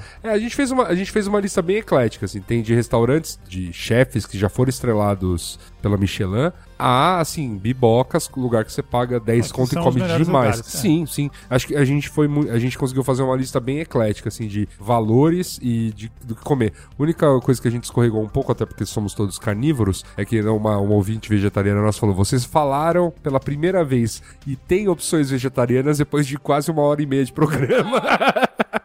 Aí eu falei, ok, ok, mas todos têm, né, algum tipo de opção vegetariana. É que não dá pra ir num lugar chamado Casa do Porco e comer o fettuccine alfredo deles, né? Sim. Fica Pô, compli- eu não é sei. se, eu complicado. tivesse, se eu tivesse que escolher algum, eu escolheria uma pizzaria mega tosca. terrível. Pizza eu de não- padaria. Não, a pizza de padaria é muito bom, mas eu escolheria uma pizzaria mega tosca que tem, bem antigona, que tem ali na Whittaker, chamada Charles. Ah, eu conheço, ah, o Que é uma pizzaria rodizão. rodízio, Rodizão. mas um- Ia- é muito bom lá, eu ia cara. muito- eu ia E É uma muito- pizza pequenininha, É, fininha. É, eu ia uma muito pizza lá na boa. infância, eu adorava. ah, sa- Sabe que é, eu adorava. O que eu mais gostava daquele lugar, mais até do que a pizza, porque era um belo starter, era o frango, aquele franguinho grelhado que eles serviam. É, então, muito bom aquele e a, franguinho. e a franguinho bem polenta passado, é. frita. E meu- o meu- um dos meus primeiros sites dessa internet, eh, chamava Espaço do Frango Polentes, era uma coluna, em homenagem a esse frango com polentas. É. de lá. Bom, eu gosto bastante de lá. E é- mas é um lugar, não, ele não é nada especial. Não, não tem nada especificamente. específico. Mas é, ele, ele é pra dar essa ograda, né, Diego? Hoje eu vou É, comer que nem um é. troglodita quando eu tinha 15 anos, né? Eu- E Oh, eu tinha uma. tempo bom. Eu tinha um metabolismo que permitia esse tipo de É. eu, gosto, trogloditagem. eu gosto muito da comida do O'Malley's também. Não é um lugar específico que você vai pra comer, mas eu realmente gosto da comida de lá. Tem boas porções, tem. É, ok, assim, pra. Eu gosto do chili fries. Bom, enfim, é uma lista. Ou é- sou mupoca. Ouça, é um. Não, pra quem me pede, tipo, sabe, dicas, coisas da rua, cara, é, tem duas horas de coisas da rua lá. Cristiano Dias, Eu tenho. 53. Qual é Tá essa? É, não. Eu tenho, bom, primeiro, tô tentando seguir a escola Guga Mafra de Coreia Boa conectado com a pauta. Trademark. é. Esse daí só é lenda, né? Faz Que tempo. o- Você tem que pagar royalties quando você usa. Qual é a boa qual, é, conexão? qual é a boa temática? que é o livro Satisfação Garantida, talvez eu já tenha dado em algum qual é a boa longínquo, que é basicamente o livro dos Apos. Nada dos apps, é. Aquela- Ah, esse livro é excelente. Aquela galera que resolveu vender sapato pela internet, que se você me perguntasse na época, eu ia falar, você tá maluco. E acabou sendo comprado Isso pela nunca Amazon vai dar por certo. bilhões de dólares. É escrito pelo Tony Shea, escreve Tony com Y, T-O-N-Y, e ele é de família chinesa, então o sobrenome dele é H-S-I-E-H. Como eu ouvi o audiobook, eu escuto ele falando o próprio sobrenome, então acho que é mais ou menos assim, Tony, Tony Shea. Shea. E ele fala muito isso, a origem da empresa, é, é meio autobiografia, mas dos empreendimentos dele, a história das Apos, como é que foi, a parte da cultura. E eu acho assim, as Apos, por esse livro, eu fiquei com uma impressão de que eles estão um passo antes, então ainda estão no terreno seguro da separação entre empresa e culto exagerado, assim. Verdade. Assim, os caras levam o bagulho muito a sério do tipo, nos mudamos pra Las Vegas, ele explica por que que eles mudaram pra Las Vegas. E como a gente não tinha família nem amigo na cidade, todo mundo saía, né? Os próprios colegas de trabalho saíam, então a empresa virou uma grande família. Aí a gente começou a es- escrever um livro com tudo. Aí eu falei, uou, demais. Mas assim é legal ver a- a cultura da empresa e ver até que ponto até o- a cultura americana leva pra isso. Família B9 de podcast. Família B9 e tal. Então, livro Satisfação Garantida tem. tem É muito em legal esse português, livro. mas- Eu, eu audioli. É, então. Tem o audiobook lido pelo, pelo, Pelo próprio autor, Tony é, Shea. é legal. E outra coisa que agora eu sou um feliz proprietário de um Samsung Galaxy VR, que foi tema do. no- acho que o primeiro programa dessa temporada, né? Enfim, É, primeiro ou segundo, O né? segundo. Foi aquele que, foi aquele que, eu, que eu tinha. Você trouxe aí? Voltado. Não, tá lá. Não, eu tava, lá- tá, eu tava lá. É, do- isso. Eu Você tava gravou lá. de Barcelona. E foi, direto e de foi, no, Barcelona. foi no programa que cunhamos o termo Zuquita da Quinta galera. da galera. E aí eu tô em busca de aplicativos legais de VR, de vez em quando eu vou dar dicas aqui, mas eu vou dizer que s- lançou essa semana porque apareceu na minha tela essa semana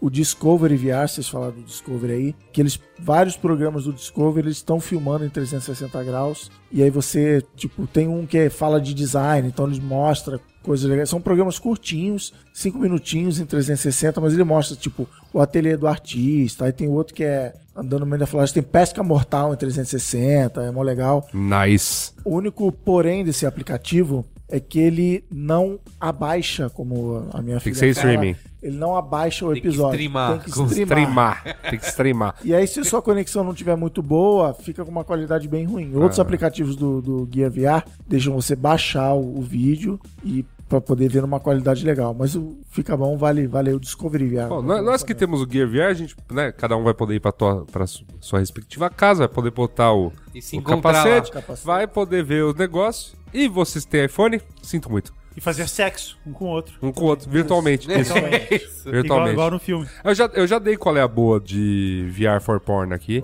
VR for porn. E aí, enfim, que ainda a experiência carece de evolução. É, esse é o coach na caixa do, do produto. Sai no jornal, assim. Que jornal, não, imagina, né, sei lá, na capa, tipo, brasileirinhas, VR, aí vem assim, tipo, abre aspas, né, carece de evolução da tecnologia, Luiz e Assuda. Muito bem, gente. É isso? É isso, é isso. Boa. É isso, Beijo partiu, gordo, né? hein? Até a próxima. Tchau. Adeus. Wanna